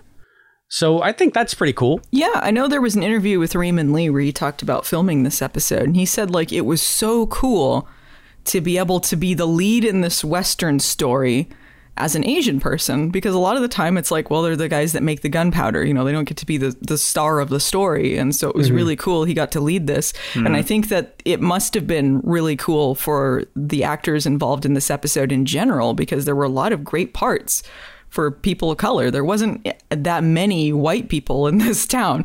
So it was, yeah, it was really cool to see a different take on a Western. Yeah. And Natalia Del Riego, I think that's how you pronounce it. She played Valentina. She was terrific. Yeah. Like, how old is she in real life? She was playing 15. She looked pretty young. Yeah. She held her own. I don't know how old she actually is, but if she's around that age, she carried a lot of scenes. Like, she had some real emotional moments, too, you know, really, like, brought it out. Yeah, to me, she was sort of the heart of the episodes. Like, whenever she was on screen, I got more invested in the Western part of the story. Yeah. I thought they did some kind of interesting contrast of the historical stuff with the future stuff, maybe by default because it's a Western. But I thought it was kind of a cool image when they're starting the ambush. And then there's that quick shot of Addison disappearing. Like, she kind of folds in with the hologram effect. It was just really cool. It was just slick, you know, and I thought that was kind of interesting, seeing that in the cowboy setting. Yeah. I thought in general there were a lot of cool things in this episode visually. Yeah, I like the way it looked. It's really impressive, the amount of stuff that they can do now that they couldn't do in the 90s, such as they took out a bunch of trees and CGI'd in a mountain in the giant... in the backdrop when they show the entire town. That's all, like, added in post, because you can see some pre-effect shots in the screeners. And it's really cool that they're able to do that. I liked also there was this shot. I think it comes in from commercial when Addison's teaching Ben how to shoot, or trying to. And they do this, like, quick pan up, like a whip pan up from his feet over to him holding the gun, and the gun, I think, is out of focus, and then he's in focus and he tries to do the shot, and it was just like a really cool slick move. And I like that they pepper them in, but they don't make it overpowering, because then it goes into, like, prestige Trek where the camera can't stop. Yeah, it's like, somebody lock that camera down, please, for the love of God. Oh, no, it's upside down now. Oh, they're never going to stop. I do want to say that it was less intrusive in this episode because it's a Western, but I do want them to lay off the pee-pee filter. The yellow color, the pee-pee filter. There was less of it. There was less of it. It was super pee-pee filter in the room when he leaps in. He's talking to Valentina, and then he goes out, and the world's all bright and colorful. And I'm like, what is going on? It's like Wizard of Oz. Like, it was too colorful. It was way too colorful. I liked that. I thought that was some of the best the shows looked like. I don't know if that was a pre-effects shot or what, but if they could lay off the yellow, that would be great. Oh, also, I wanted to give credit to this episode. The scoring was much better than we've seen in other episodes. I don't know if it's just because it's a Western. They felt they had to pull out the Western score, but I thought it sounded great. It felt less CSI. It had this kind of adventure aspect to it. Yeah, I really enjoyed that. I agree with the scoring. I noticed it because you pointed it out last week. So now I'm keeping a particular ear out. And they noticed it. Yeah. They did give it a little bit more of a Western flavor, which harkens back to the original. So yeah, good that it helps bring you into the time and the feel of what the leap is supposed to be. Right. And the composers are obviously listening to what you're saying, Allison. So yeah, they are. They're listening to me. Fandom thanks you. Yes. They did a great job with this week. I felt like it was really dynamic. Instead of, like, you know, the CSI stuff can be very brrr, and then a drum track, you know. Why does no one wonder why Ben knows about this copper vein at the end? He's like, anyway, there's a copper vein out there. We could get some more money with that. Cool. Well, how does he know that? I passed it on my way here. Yeah, that's how I figured. When I was riding in San Francisco. Yeah. Or was San Diego or San Francisco? San Francisco. They would just throw money at the problem. They would just throw money at the problem. Yeah, with San Francisco. And what I love is, like, he's like, oh, I got that copper vein. And then Diego de la Cruz is going to leap back in when Ben is gone. And they're going to be like, so where's that copper? Oh, I don't know. What are you talking about? Yeah. Where's the whiskey? That's what I want to know. He just gave a general idea of where it was. This big old area, the Old West. You didn't get a direct line to that. Yeah, speaking of money, too, I was a little confused by this. Maybe I just don't know how Old West politics works. This is not Bitcoin on the dark web, though, is it? No, it's not Bitcoin on the dark web. Bitcoin on the dark web. There's a reward for McDonough, but also he works for the railroad. They're going to employ someone that's also wanted? Like, Maybe is there just an reward for him someplace else, but they don't communicate all the time? It could be. Well, yeah, I don't know. They don't have them talk boxes yet. Magic they're going to become boxes. A thing. But they do have telegraphs, so they can have notes travel at the speed of light. Yeah. And the fact that he was just a notorious outlaw, there were posters and stuff. The railroads, we'd have to ask a real historian about this, someone who knows the period. I don't think it would be above the robber barons that ran railroads to hire murderers to scare people out of their claims and get them out of town so that they could run the tracks through. And the fact that this guy was even offering them like compensation to buy them out. And pretty some good. Of them were taking it, you know. But meanwhile, he'll just shoot you dead in the street, especially if you're the sheriff, you know. He shot the sheriff, but he didn't shoot the deputy. All right. I was waiting for it. He paid off the deputy. Yeah. I liked Ben and Addison calling each other cowboy and pardner. Aww. That was more cute. The flirty flirts. And one last note, no leap out. No, but that's because the ending was just too boom. Yeah, unless they change this for air, but there were credits included on the screener that we have, so I think that's just how it ends. Yeah. So that was interesting. Yeah. At the end of the last episode, it was just the leap out and then, you know, the Old West, but you saw it, right? And then it went to the credits. But then on NBC, when the show aired, there was a whole next week on Quantum Leap kind of deal. It was like a whole preview that ran under the closing credits. So I'm thinking we might get the same thing on the for air version. This week, maybe we'll get some of that earthquake footage. Isn't that always the case, though, that the screener and the one that airs on Peacock has text over a black screen, and then what airs on City TV, for that matter, and then what airs on NBC has the trailer running underneath the... Yeah, I don't know because... network television in America does not show credits. They just have commercials over it or next time or whatever. Yeah. So I don't think this is just a screener thing. It's also because the Peacock versions and the Canadian versions are black screen with music. But there are versions that will have the credits, just not as it airs. And so it doesn't necessarily mean that we won't be seeing scenes from next week when we watch it on air. We'll see a trailer as opposed to... Right, exactly, as opposed to a leap in.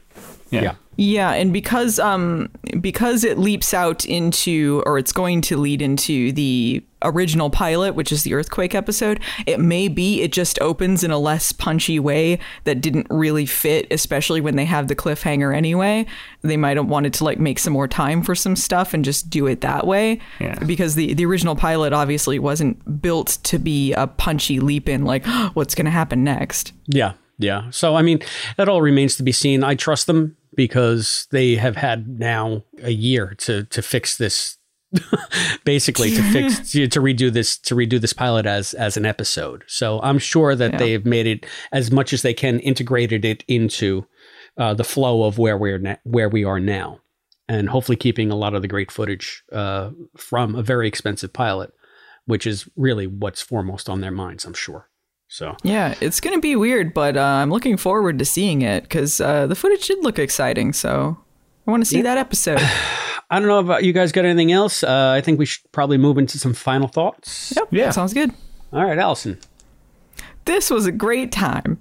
I think if there's anyone listening who hasn't been watching the show, maybe they're on the fence. You should check this one out because it was a lot of fun. All right. How about you, Matt? Yeah, I'm still with fun. You guys have both got me thinking about some problematic stuff that I'd kind of glossed over. But still, I think when I next go to watch it, I'm going to enjoy it. Good episode. And there were many, many, many parts of this episode that I really, really enjoyed. I have nothing against it per se. Writers, you're going to have to really, really convince me that leaping Ben outside of his own lifetime is a good idea. Maybe next time he'll be a flapper in the 20s. That'll be pretty cool. But I really want that to feel more quantum leapy instead of generic time travel-y. So we'll see. But I'm not adverse to the idea. You're just going to have to sell me. That being said, fun episode. a good continuation, great reveal at the end. And I can't wait to see how all of the bigger picture now starts unfolding, because I'm really now invested in that. And that's a good place to be. So I guess it's time for us to pick up sticks on Salvation or Bust, but stay tuned, because after the break, we will be bringing you our interview with Mark McCullough. Yeehaw! Yeehaw! On the latest episode of Fangin. There's a lot of Star Trek stuff going on in my life right now, so I figured what better to talk about. When other guys my age were kissing girls, I was memorizing the Mike Okuda chronology. You may be the only Chakotay cosplayer that ever existed. Exactly. I was actually that angry fan who didn't like Next Gen because it was usurping my childhood. Remember when the captain would make out with the green-skinned women? Oh man, you guys are making me want to go watch original series now. Can we hurry up and stop this? We're going to have the captain threaten to punch a woman in the face. He was going to knock her on her ass. Thank you very much. Really endearing intro to Archer. I have an NX-01 baseball cap. I have total faith of the heart now. Nice. Riker making pizza was the best part, though. I would watch a show where it's just Riker making pizza. That's the next spin-off we need. To find out how to hear this and other Patreon-exclusive shows, go to patreon.com/Quantum Leap Podcast. That's patreon.com/Quantum Leap Podcast. Come over here, Chris, and let's watch Spock's brain. There's a spot here just for you. How I've waited for this moment.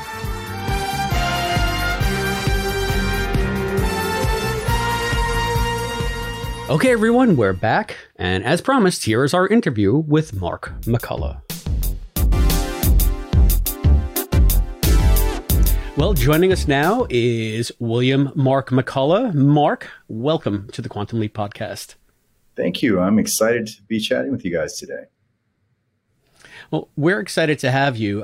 You're one of the first main guest stars that we've gotten since the show has premiered, the new series. And you get the fun part of being the bad guy in this episode. Yes. And I see it's just the latest in an acting resume that is kind of packed with heavies and darker roles. And I was doing some research on you. I found that kind of surprising, because I saw in your life before acting, you were kind of steeped in like law and order. So can you tell us a bit about how you made the transition from your pre-acting life into acting?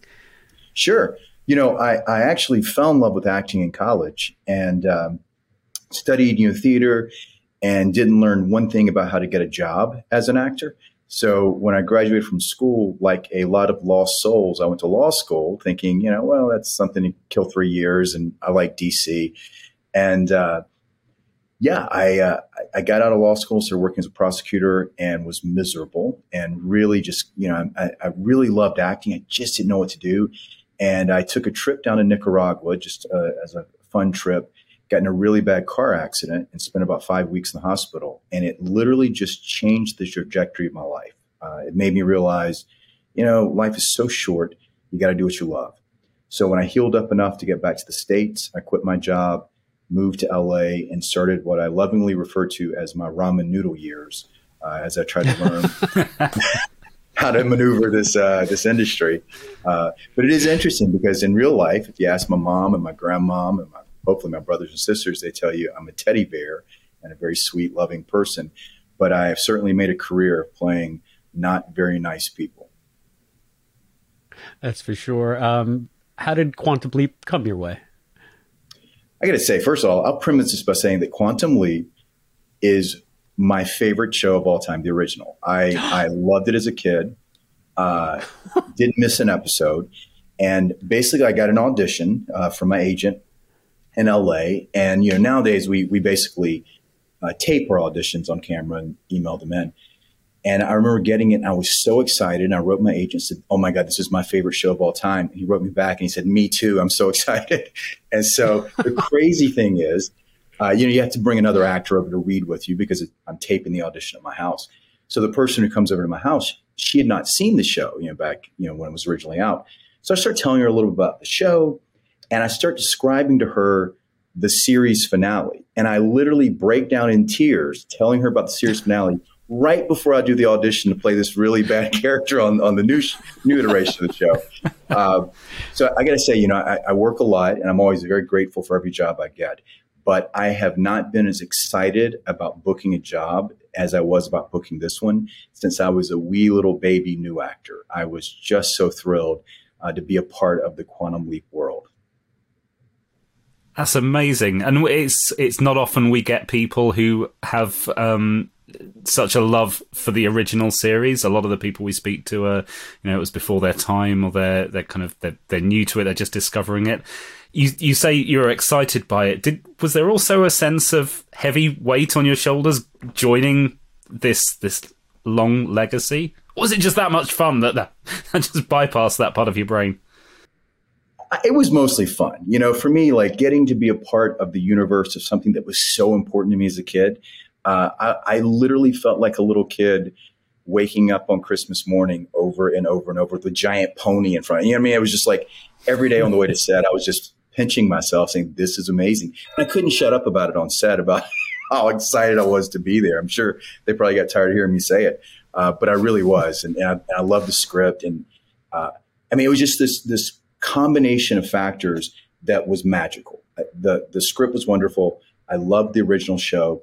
The cast could not have been kinder, more just accepting and loving and supportive. The crew was amazing. The director, the writers, the producers, the showrunner. I mean, it was just, you know, you work on shows, you work on films, and generally they're all pretty good. But every once in a while you come across one like this one where you can just tell they've created this environment of joy and love and support. And it was one of the most magical moments, even taking away the fact that I'm such a huge fan of the show, just from a pure work experience, it was magical. Like, they were all so amazing to work with. That is terrific to hear. Oh, now that I know that you're one of us, I want to pick your brain about the old series and totally geek out, but I'm going to stick to the episode that you starred in first. You were talking about working on the set, and this is by far one of the most cinematic episodes of the new series that we've seen yet. And you had a lot of action scenes, including horseback riding and gunslinging. And I just want to know a little bit about how you guys brought that dynamic to life, because it seemed like a very active kind of shoot. Mm-hmm. It was very active. From an acting perspective, it was probably one of the most difficult shoots I've done. You know, I can give monologues and I can ride a horse, but doing those at the same time brought a lot of complexity to both. That was difficult. But they had a great team. You know, they sent me to training to ride the horses and kind of prep what we were going to do. They had really great experts on set to kind of help me out. But it was in some ways difficult, but at the same time, I mean, I felt like an 8-year-old kid, you know, getting to play, you know, dress up like a cowboy and shoot them up and jump on horses. I mean, it was pretty exciting, the whole concept. But they made sure there was a team in place that allowed us to look like we knew what we were doing. So if you can you tell us a little bit more about how that works? Because said you were riding a horse and you have a monologue, but then you have more, I guess, establishing shots, more master shots where there is a lot of activity. Is that more stunt people? Is that you guys? Like how do they get all of that together? Well, there was nothing really too stunt oriented as far as what I did. So they had a double there for me at my disposal, but I didn't need him because, you know, basically, you know, I ride into town, I give the speech, I ride out. So there's nothing crazy that I was doing on a horse. So I guess just in case I was uncomfortable or couldn't do it, they had someone there available for me, but I didn't need to. Now, the folks who were part of my gang, they were expert horse riders. So there were stunt folks who were well-versed in all the things they were doing. That's cool. I also noticed that one of the gang members was female, which mm-hmm. you didn't get on first glance. It took me a couple of times of seeing the episode, but I said, oh, someone's wearing boots with heels. So it was a neat little twist on that. And mm-hmm. It's not the first time that we've spoken to guest stars who have worked closely with stunt people, not just as doubles to do action, but it seems that the production uses stunt people as extras. Mm-hmm. In quite a few episodes. We spoke to mm-hmm. Mark Bralver, who is one of the one that's been in at least two. So it's just a neat. I don't think we've ever in interviewing people for the show heard that part of it. So I find it very interesting. Yeah, it was interesting. Like as you saw, you know, we have the kind of the shootout scene at the end, and there's fire involved, and one of my gang members gets drug across the the front of the saloon. So they kind of just brought those guys in as stunt people from the very beginning, you know, and they're professionals, so they're very good at what they do, and they looked. I haven't seen the show yet, but they looked amazing, you know, on set as the roles. So. Just to build on Chris's question a little bit, one of the other things that we're getting a picture of behind the scenes is that the there's a lot of expertise being brought in to support the actors. Did those stunt people with that expertise, were they helping you in terms of the physicality behind the role? Well, I had folks who helped me with the horses that weren't on camera. They were very, very helpful in just showing me. I showed up for a few days before we started shooting. I think it was 3 days, and went to their location. And actually, got on the horse that I rode in the show, and kind of went through all the steps that we were going to do. And they were there. When we did the wide shots, the master shots, obviously they weren't close by, but when we did the close-ups, they were right off camera just in case something went wrong. And also with horses, like I just finished Friday evening, a show I've been working the last 5 weeks that involved a lot of horse riding. And what I found is the horses get so excited when they hear action and there's all the extras and all the energy going on, it really gets them amped up. And they'll be sitting there very calmly between takes. And as soon as the AD calls action, they're just kind of all, you know, they're filled up with energy. So getting a horse to sit still while I'm trying to give a speech to the town was very difficult. So one of the guys who was, you know, knows what he's doing just off camera, kind of helping keep the horse calm and steady so I could do what I need to do without spinning around in circles with this horse being all amped up. So tell us a little bit more about the logistics of the shoot. You said that you were there for about 3 days, but it looked like you had some daytime shooting, you had some nighttime shooting. What is the shooting schedule like for the new series? I was actually there filming for 2 weeks. I was doing horse riding training for 3 days. So, they 2 week shoot. Started filming. I went to a facility where they literally just spent 3 days showing me how to ride the horse, showing me what I need to do, but. When we started filming, it was for 8 or 9 days, I believe. I started on a Wednesday and shot through the following Friday. Wow, that's pretty intense. Is that a long time for a TV show? That's normal for a 1 hour drama. It's generally 8 days. The show I'm working on now, we're doing an 8 day shoot. That's pretty run of the mill. But it's amazing to me how much they get done in 8 days. That's, you know, I'm a filmmaker as well, and doing, you know, whatever it is, 48 minutes in 8 days is pretty amazing, especially at the level of quality that they deliver at.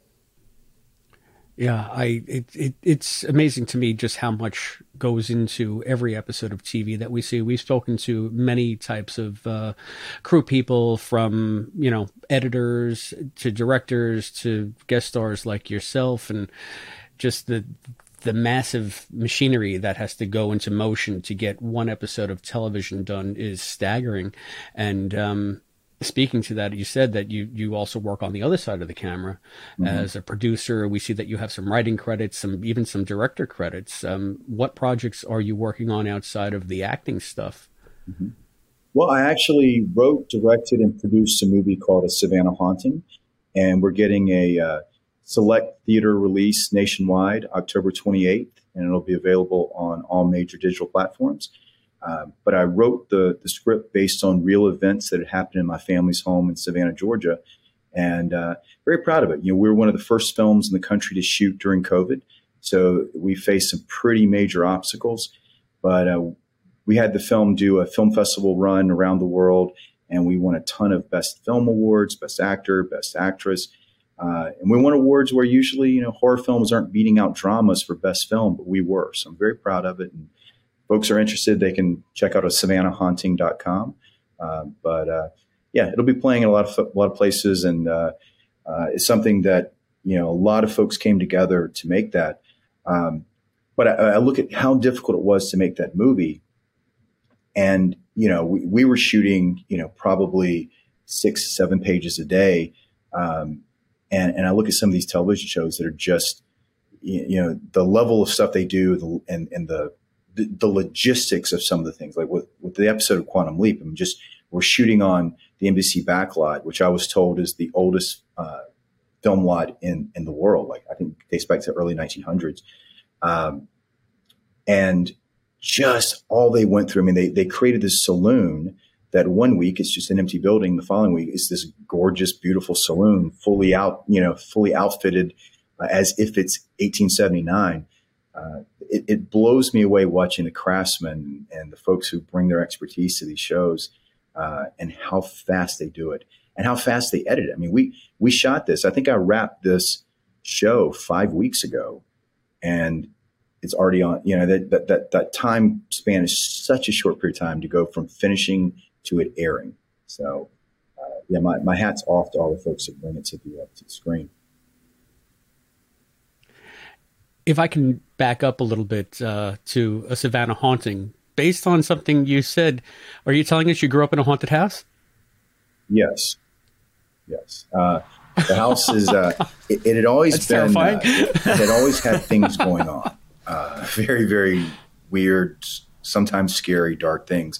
And I moved away after high school, and, you know, my family would chat about it a little bit, but we never went into any detail because, you know, you just didn't want to sound like you were crazy. Right. And I was living in LA for a long time, and I returned to Savannah for some family reasons several years ago. And so it was the first time I'd spent any real time in the house since I was a little kid. And I was there about 9 months, and it reached a point where it was terrifying to be in the house. Like the upstairs was off limits. Like, I just wouldn't even walk upstairs during the middle of the day. It was so scary. And my producing partner came to visit, and she stayed in one of the rooms upstairs and had a terrifying experience. And, you know, then we started talking, and she said, look, you should really capture some of the things that have gone on in this house and turn it into a screenplay. And I did that. And I just, it was rather easy to write the script because, you know, so much had happened to me in the house and to people who had lived there, people who had visited. And like I said, we got shut down because of COVID for about 5 months before we could actually start filming from the point we started till the time we actually got finished. So we shot this documentary, feature-length documentary, kind of covering the history of the haunting. We brought in, you know, lots of paranormal experts, a voodoo priestess, an Eastern Orthodox priest. We brought in historians. And one of the things I found so interesting, like, I didn't direct that because I thought, you know, it's so close to me, I'm going to step back and let someone else direct it. But they interviewed me first, and I kind of explained all the stories that happened to me, all the kind of supernatural events that happened to me. Then they went and interviewed other people who had lived in the house, you know, over the past 30 years. And what was so shocking is the number of stories that were exactly the same, and they had no idea what had happened to me, and I didn't know what happened to them. But you can watch the interviews back to back, and it's just so specific and so similar. The other thing that was really surprising is, you know, most of the supernatural elements that take place in the movie were things that I had experienced or family members had experienced. But there were some historical elements I'd put into the script that I just made up. One of them being that on the property there in Savannah, there had been a plantation house that was burned down during the Civil War, and the current house was built over that plantation house, and that causes some havoc, right? Just made it up. We bring in a historian to research the property and the history of the area. There was a plantation house on my property that burned down during the Civil War, and I had no idea, and I had literally just put that into the script. So there was interesting things like that popped up that were really shocking, really shocking. Will that documentary be part of like a special features bonus with the film when it's released, or is that going to be its own separate thing? We worked way too hard on it for it to be a DVD bonus. So it's going to be a separate film that we're going to release. We're still doing post-production on that. We expect to have that wrapped up probably in the next 2 months, and we'll have a release probably several months after that. But it'll be fun. I mean, I think in many ways the documentary is even scarier than the narrative because it's just filled with security cam footage, you know, interviews with people that things happen to, you know, and one of the things that we cover in the documentary as well were the challenges we faced trying to film in an actual haunted house, because we shot the movie in my house, and I really wanted to kind of, I wanted to capture what it felt like to be in an actual haunted house, because so often I'll see supernatural haunted house films and, you know, blood's coming out of the walls and creatures are jumping out, you know, it just, that's not what happens, right? At least not in my experience. So the film really focuses on that slow creeping dread that comes when you live in an actual house that has darkness in it. And so, yeah, so we wanted to capture that, and the documentary just really goes in detail about it, but also it covers what we faced. We had a lot of cast and crew who were threatening to quit because they just were so scared shooting in the house. They had things happen to them. So I think it'll be a fun documentary for people who are interested in kind of behind the scenes of filmmaking, and also people who are interested in, you know, haunted houses and the supernatural and those kind of things. Mind blowing. It's too bad Allison's not here. Halloween's her favorite thing. She would talk to you for the next 2 hours. Yeah, she missed a good one. Yeah. Cool. Well, you guys check it out if you get a chance. Yeah, we will. The listeners will as well, I'm sure. Maybe just switching back to Quantum Leap for a bit. You've obviously been a fan for a long time. What kind of changes have you noticed? We've all been observing this as fans ourselves, that this is a relaunch, a reboot, however you want to describe it. This is a different show and a similar show. Have you had a chance to see the first few episodes that have aired? Yes. Well, there's several things about the show that are different that I find very interesting. I really like the fact that they focus much more on the present. You know, I remember as a kid watching Quantum Leap. I mean, there were a couple of quick moments where we saw, you know, 1999 or whatever, you know. But I like how they really kind of delve into that a lot. And I like kind of seeing the world of the present day Quantum Leap, you know, the 2022 is really fun. And I think it really affects the dynamics a lot, you know. In the original, it really felt like it was those two main characters, and everyone else was kind of like guest characters every episode. And this feels more like a bigger team. You know, we're really seeing the team side of the Quantum Leap project. And for me, the idea of the ties to the government. I mean, that was obviously hinted at, and maybe I was a kid, I didn't pick up on as much when I watched the original, but that sense of like being a government project and the Pentagon aspect of it, I think that's really interesting. It gives a lot of places for the storytellers to kind of dig into that maybe in the original they didn't go into as much. I'm finding that a very interesting new wrinkle in this as well. And I'm appreciating the fact that they're building that as much as they're sort of building the leap part of the series, because it is part of the dynamic that we never really got to see in the original series. And it allows for a new kind of storytelling on Quantum Leap that wasn't possible with Sam and Al just being the main ones that you see. That being said, since you are a nerd like us, what is your favorite episode of Quantum Leap? Because I know all the listeners are dying to know. Gosh, the favorite episode. There were so many that I loved. The episode, and I don't know episode titles, you guys may know that, but when we'll Sam, help you with that. Yeah. Yes. I think the JFK episodes were really cool when it goes back in time to stop the JFK assassination. You learn it's actually to, you know, keep his wife, Jackie O, alive. Oh, that's Lee Harvey Oswald. Lee Harvey Oswald. Yeah. Yeah. Yeah. Yeah. The season five opener. Yeah. Oh, there you go. So, yeah, you guys know more than me. But yeah, I remember that one really was powerful and stood out in my mind, but the dynamic between Al and Sam was so amazing.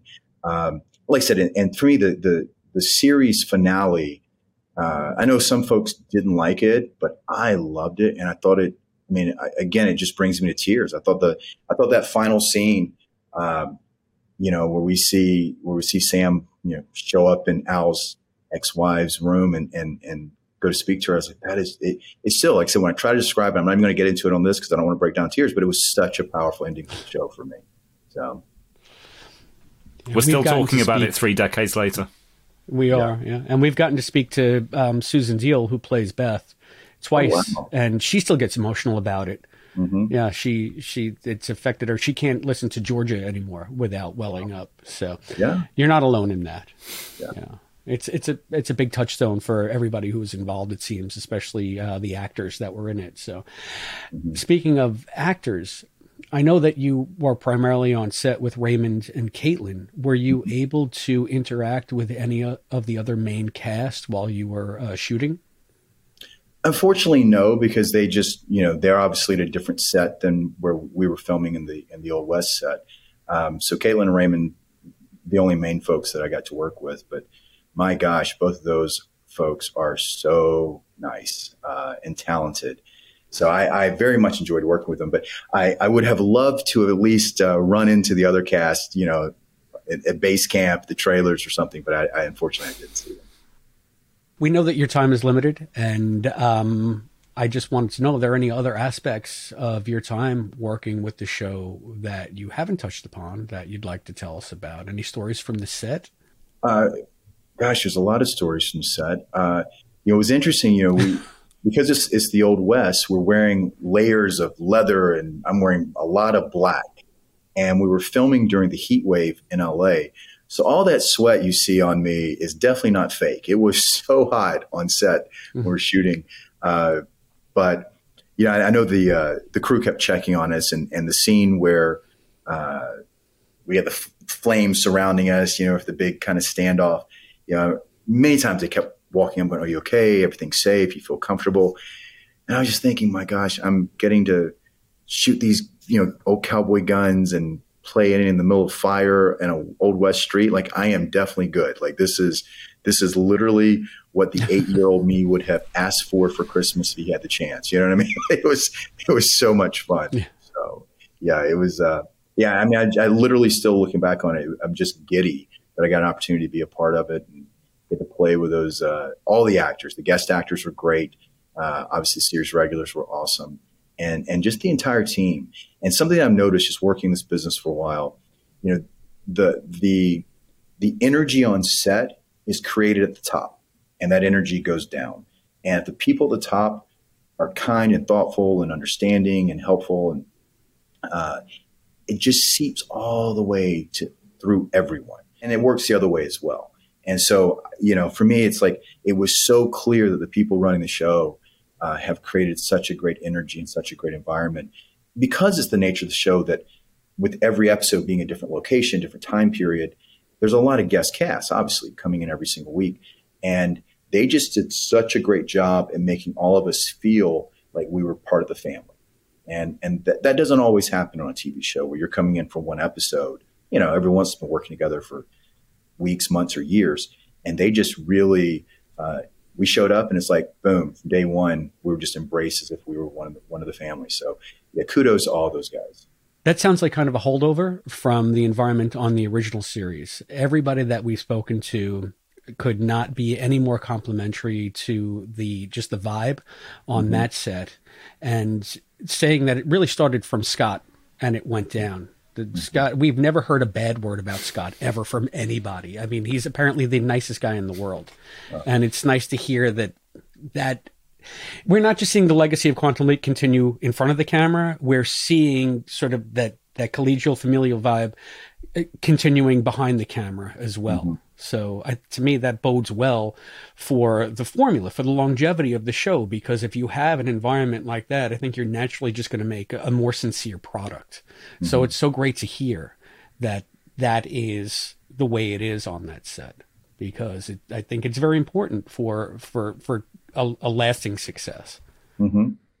Absolutely. And I think when people are comfortable and relaxed, everyone does a better job, from the craft services PA to the writers to the actors.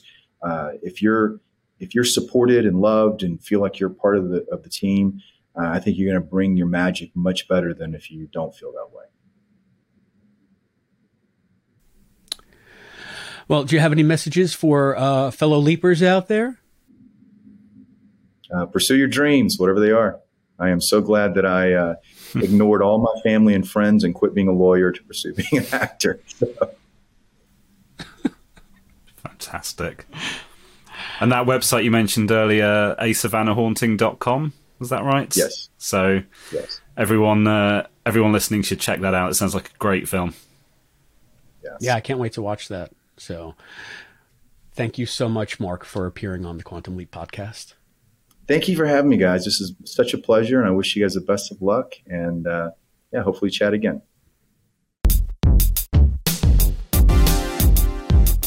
So how cool was that? I mean, yeah. we got the bad guy for the first time, right? Bad guy wasn't such a bad guy. No.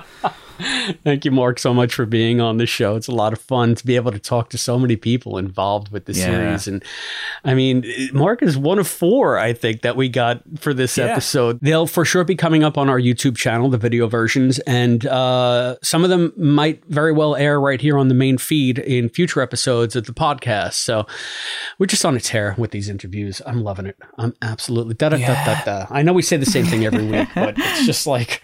we are so lucky. Surreal. Just surreal. So, yeah, we're also getting very lucky in the area of patronage. Guys, I have some new patrons to announce and some Wee! Upgrading patrons to announce. And it's just Wee! Terrific stuff going on here. The first one I want to celebrate is Dermot Devlin. Hey, we know Dermot. Yay. Hey, Dermot. Dermot is supporting us at the $5 leaper level. That means Dermot gets access to all of our bonus content, as well as a nifty Quantum Leap podcast book club bookmark. So I can't wait to send that out to him. I love sending out the bookmarks. They're my favorite thing. Dermot is a big voice. Yeah. For Quantum Leap on Twitter. I see him all over the place on there. I've seen him in his cosplay. He made a Sam Beckett in the Fermi suit cosplay that he was taking around to some conventions. Cool. He's been getting people together to do videos talking about, you know, what Quantum Leap means to them, means something to him personally. So, yeah, really cool. Yeah. Cool guy. So, thank you so much, Dermot, for your support. We also have a patron named Chris, a.k.a. Brackmang.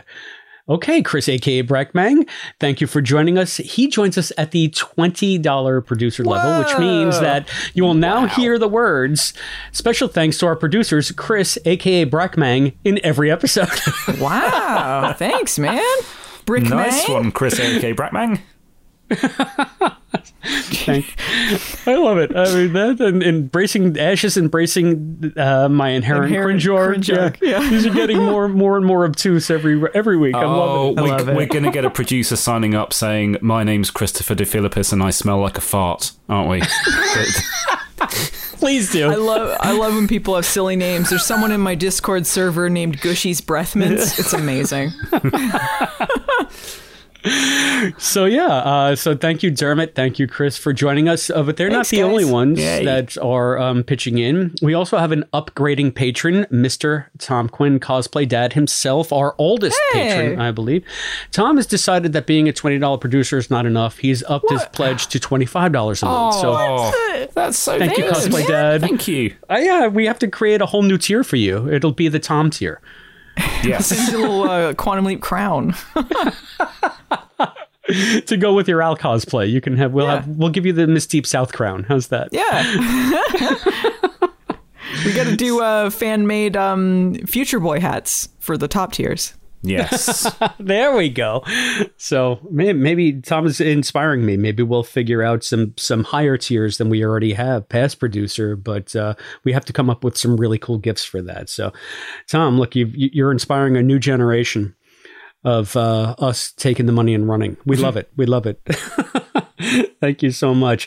And Tom isn't the only one doing like sort of unusual, unprecedented things with contributing to the podcast. We also received a generous one-time donation from a listener named Jason Levitt.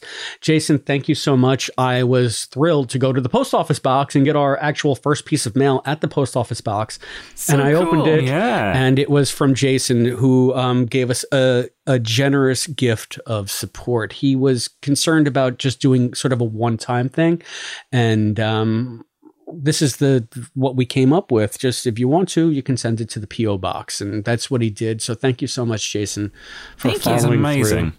Yeah, I thank all of our patrons, all of our listeners, everybody that supports us. It really makes us feel good to know that the show is reaching so many people in such a positive way. So I'm humbled every time we get someone new popping up on the Patreon feed that is just like, hey, I'm liking what you're doing. It's just like, good. I'm glad. I'm so glad that we're resonating with the fan community, because otherwise, why do this, you know? Yeah, there's been a ton of people also active on Twitter.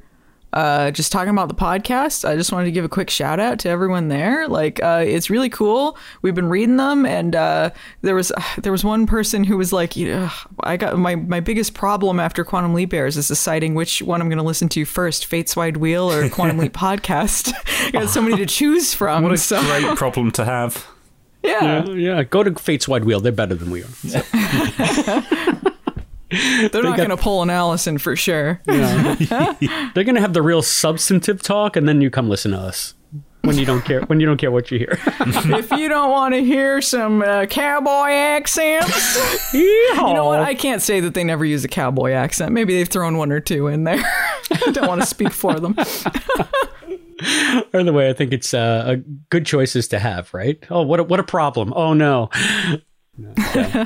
So yeah, that's awesome. Great. Yeah, the Twitter community is growing. The Instagram community is growing too. We're almost getting, I think we topped 900 followers, which is, wow. I think, more than double where we were when the reboot began. So people Congrats are finding us there on Insta as well. So I know that doesn't seem like a lot, but it's a lot to me. Yeah, it is a lot. No, yeah, we grew a lot on Twitter too. I think we've gotten around 1,000 new followers. So we've almost doubled what we had on Twitter before. So really cool. It's nice to make an impact. I'm glad that we're able to sort of engage with a broader community. That way. So wonderful stuff. We also have a little bit of feedback here. It's funny because this is an email that we got from a listener named Steve Law, and I will start, but I just have to say, I think Steve and Allison are in cahoots. This is what Steve writes. He titled his email Hologram and Leap Effect. And I'll begin. He writes, I agree. They're not utilizing Addison as the hologram well at all. It's not just the fact that she stands in the background. Her bland/beige clothes make her blend into the background. I don't like the sound effects for when she enters. They're too subtle to notice. I think I've heard this somewhere before. Allison, you want to pick up? I didn't talk about sound effects, but... All right. He continues, Al also loved being the observer. He relished every decade and brought the nostalgia to the original show. He would comment on the fashion he loved. Addison doesn't seem interested at all, which is also odd given she was meant to be the leaper. I'm starting to think Magic or Ian would have been much better choices for the hologram. Also, I may have missed it, but have you discussed the leap effect?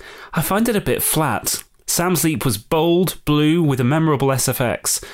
Lastly, the lack of title sequence is disappointing. I am enjoying the show a lot. I liked episode 4, but I agree with the points made. Many thanks, Steve. And Steve also sent a picture of himself, which looks oddly like Allison with a fake moustache stuck to her eye. I'm Guy Incognito. See, but yeah, Allison, I wanted to highlight that feedback because. I know that, you are sometimes feeling like you're stinky Allison. Like that's a new phrase that we've coined since the since the reboot has premiered. So obviously, you're feeling like maybe you're complaining and you're not in a bubble is all I wanted to show you there. I mean, there are a lot of people who just contact me directly. Friends are just like, Allison is saying exactly what I'm thinking. Yeah. That's good to hear. Yeah. I mean, sometimes I feel like I'm being a downer. I'm trying to be constructive because, like, I think there's some people that just, like, want to be mad just because they're mad, you know, like they're like, I don't like this because it's woke or, you know, whatever. Like, I hate just the concept of them continuing Quantum Leap at all.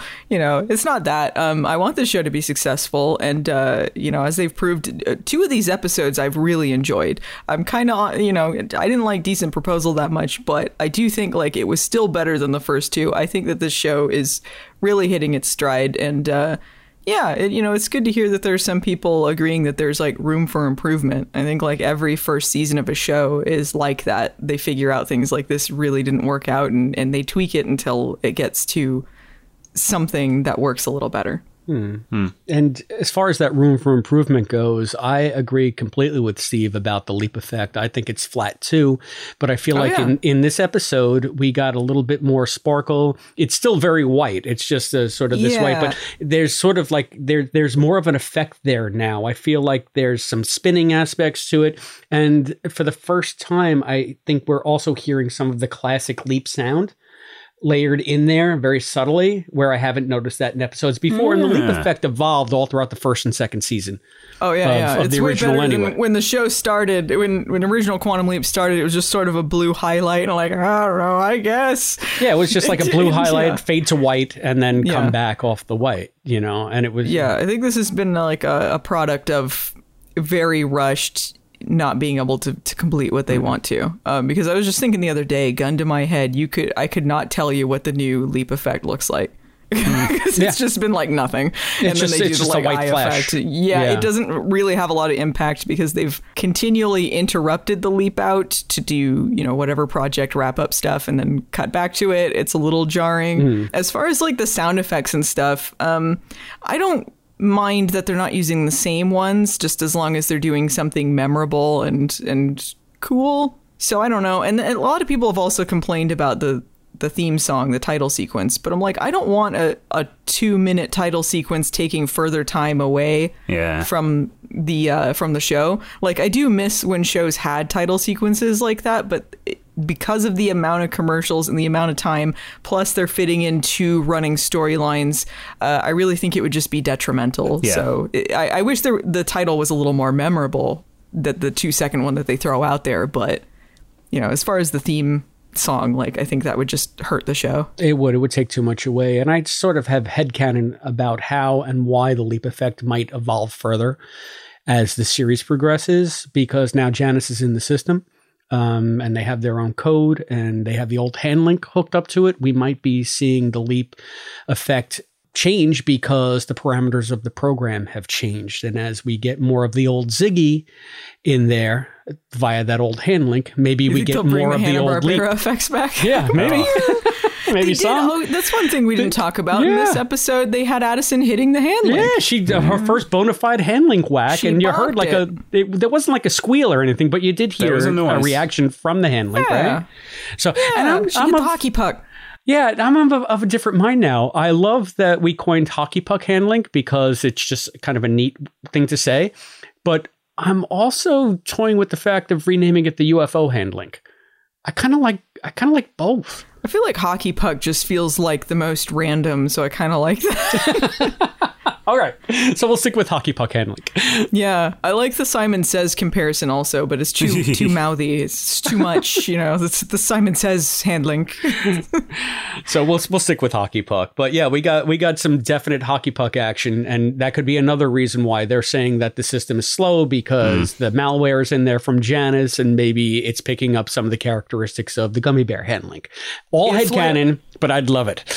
If Ziggy woke up, everything lit up, and it was a bunch of disco lights, and things just went wild. Like, she's just like, move over, boys. I'm taking over the project. And they're like, what is going on? And they just went hog wild. I would love that. I would be celebrating that. Ziggy, get in here. You need to wake everyone up. Turn the lights on in the project, Ziggy, please. Her first line is, what have you done with my father? And her second line is, who in the hell decorated this hole? and then all of a sudden, everything just goes neon. Everything lights up. And then it starts playing some disco music. Like, don't leave me this way. And then like starts playing. Everyone's like, what is going on? And then it cuts out. And then you hear, ugh. I thought it would be a bunch of Vangelis whale songs. That's what I thought. Oh no, the whale songs. Ziggy's just trying it out. She's trying out different ones. Maybe it's like she goes through a bunch of them like a radio trying to tune in, you know, like until it finally lands on just like... Well, you're welcome, Deborah. Where's Dr. Beckett? You can use all of those suggestions. Those are from us to you. Yeah. So, but I mean, we will have plenty of time to explore this stuff, I hope, because the big news this week was that the show got picked up for a full season. So. Oh, yeah. That happened after we did the last one. Yeah. Congrats. So woohoo! Congrats to everyone involved. Congrats to us also. Yes. Woo! We're going to be doing this for the next 14 weeks, I guess. Hot dang. 12 weeks? I can't count. We're on episode 5 now. So yeah, 13 more to go. Yeah. This is insane. So cool. Wow. Yeah. We got our work cut out for us. That shows that NBC, you know, they got some faith in the show. It's had like some drawbacks because they're not a great time slot up against football. So the initial views haven't really been what they'd hoped they would be. But also the show's been doing extremely well. I believe for NBC, it's their number 1 show in the 18 to 49 demographic. Yeah. Which is really important to the network, and it's important to advertisers because that's the crowd that's most likely to buy their products. Yeah. So that really affects whether the network decides that this is a show worth keeping around. Yeah, and obviously cool. They think it is. And the fact that they now have faith in it, they might get, as the season progresses or as a new season gets ordered, we hope, a better time slot on a better night. So now that it's found legs, they'll have a little bit more faith in it and make it more of a heavy hitter. Try to put it into an important spot on the rotation instead of like a test spot. I feel like a Monday night is like a test spot, right? It's like, what's the reaction? Yeah, well, that's a time slot I believe NBC is toying with getting rid of, like just selling to local affiliates. So it's not really a coveted one, although it could certainly be worse too. It's got a decent lead in with The Voice, but yeah, it's kind of hurt it. But streaming numbers have been really good also. And I think that's because people are going out of their way to check it out on Peacock and watch it afterwards. They're like, I would like to watch football, or it's too late, but I want to see what's going on in Quantum Leap. And the first 3 days of streaming, maybe even the first 7, also go into viewing numbers. So right. Those are important to them too. Yeah. Yeah. That's why I've been watching it on NBC, DVRing it on NBC, watching the DVR and then watching the Peacock version. Good for you. I'm the one-man Quantum Leap band. I just wanted to succeed. So good news. Good news there. So we get at least a full season. And look, if this is the only season, at least they'll have a chance to wrap it up right. If this is if it's a one and done, we'll hopefully get a complete story. Hopefully, it's just one of many. That's wow! Isn't this such exciting, good stuff, guys? Such exciting stuff. Mm. Yeah, so, if you out there would like to tell us how you feel about Quantum Leap getting picked up for a full season order, there are many ways that you can do so. You can drop us a line at P.O. Box 542. Bayport, New York, 11705. You can get us on the phone at 707-847-6682. You can email us at quantumleappodcast@gmail.com. You can follow us on Facebook at facebook.com/quantumleappodcast. You can hit us up on Twitter or Instagram at Quantum Leap Pod. And you can also see us on YouTube at youtube.com/thequantumleappodcast, where all of these episodes air. I shouldn't say air, right? They're featured. All of the podcast episodes are featured on YouTube as YouTube versions. So you can hear that here, but you will also see video versions of all of the interviews that we do. And there is also the Quantum Leap after show that is Albie's baby, and he is running with it, and they are just going strong over there. They had to release episodes 3 and 4 in tandem because of Hurricane Ian, but God, 4 hours more content. Yeah. Crazy stuff. And it's not going to be any different this week. You can go after you listen to this show to the YouTube channel, and there you will see a video version of the interview with Mark McCullough, as well as, God, there might be 2 or 3 more video interviews where... This is so fast and furious that we've gotten 3 confirmations, 3 maybes of people from this episode that we may or may not be talking to. So I don't even want to tell you who we have because it could be outdated by the time the show comes out.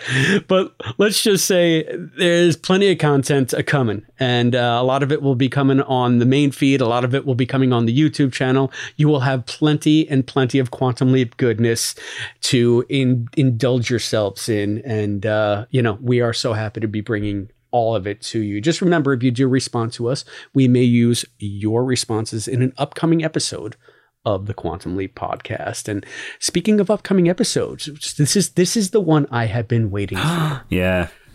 Yeah. So cool. I mean, so we sort of get to see the original pilot finally. Yeah. What's the title of this one? So the title seems to currently be Like an Earthquake. A week or so ago, it was being promoted as "It's a Disaster!" exclamation mark.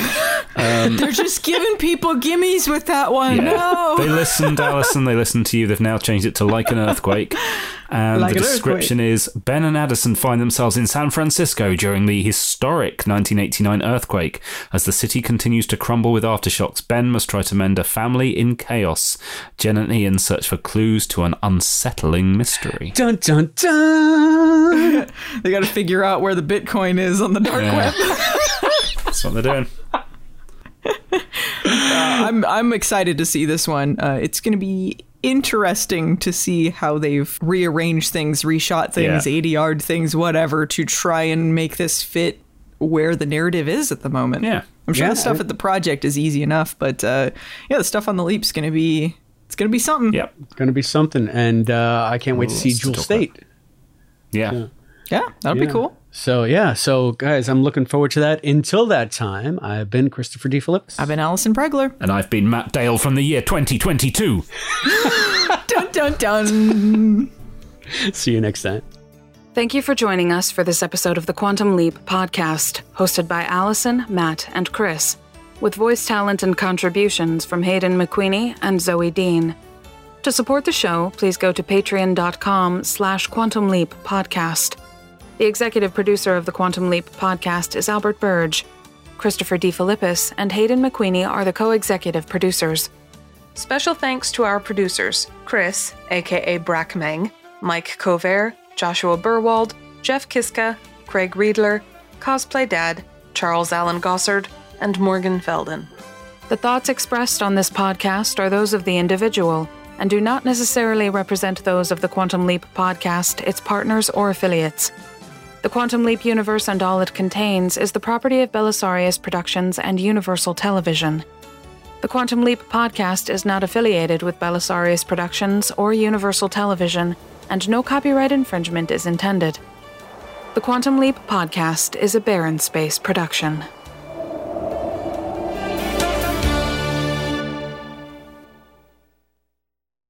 That was a long record. Poor Albie. Wow.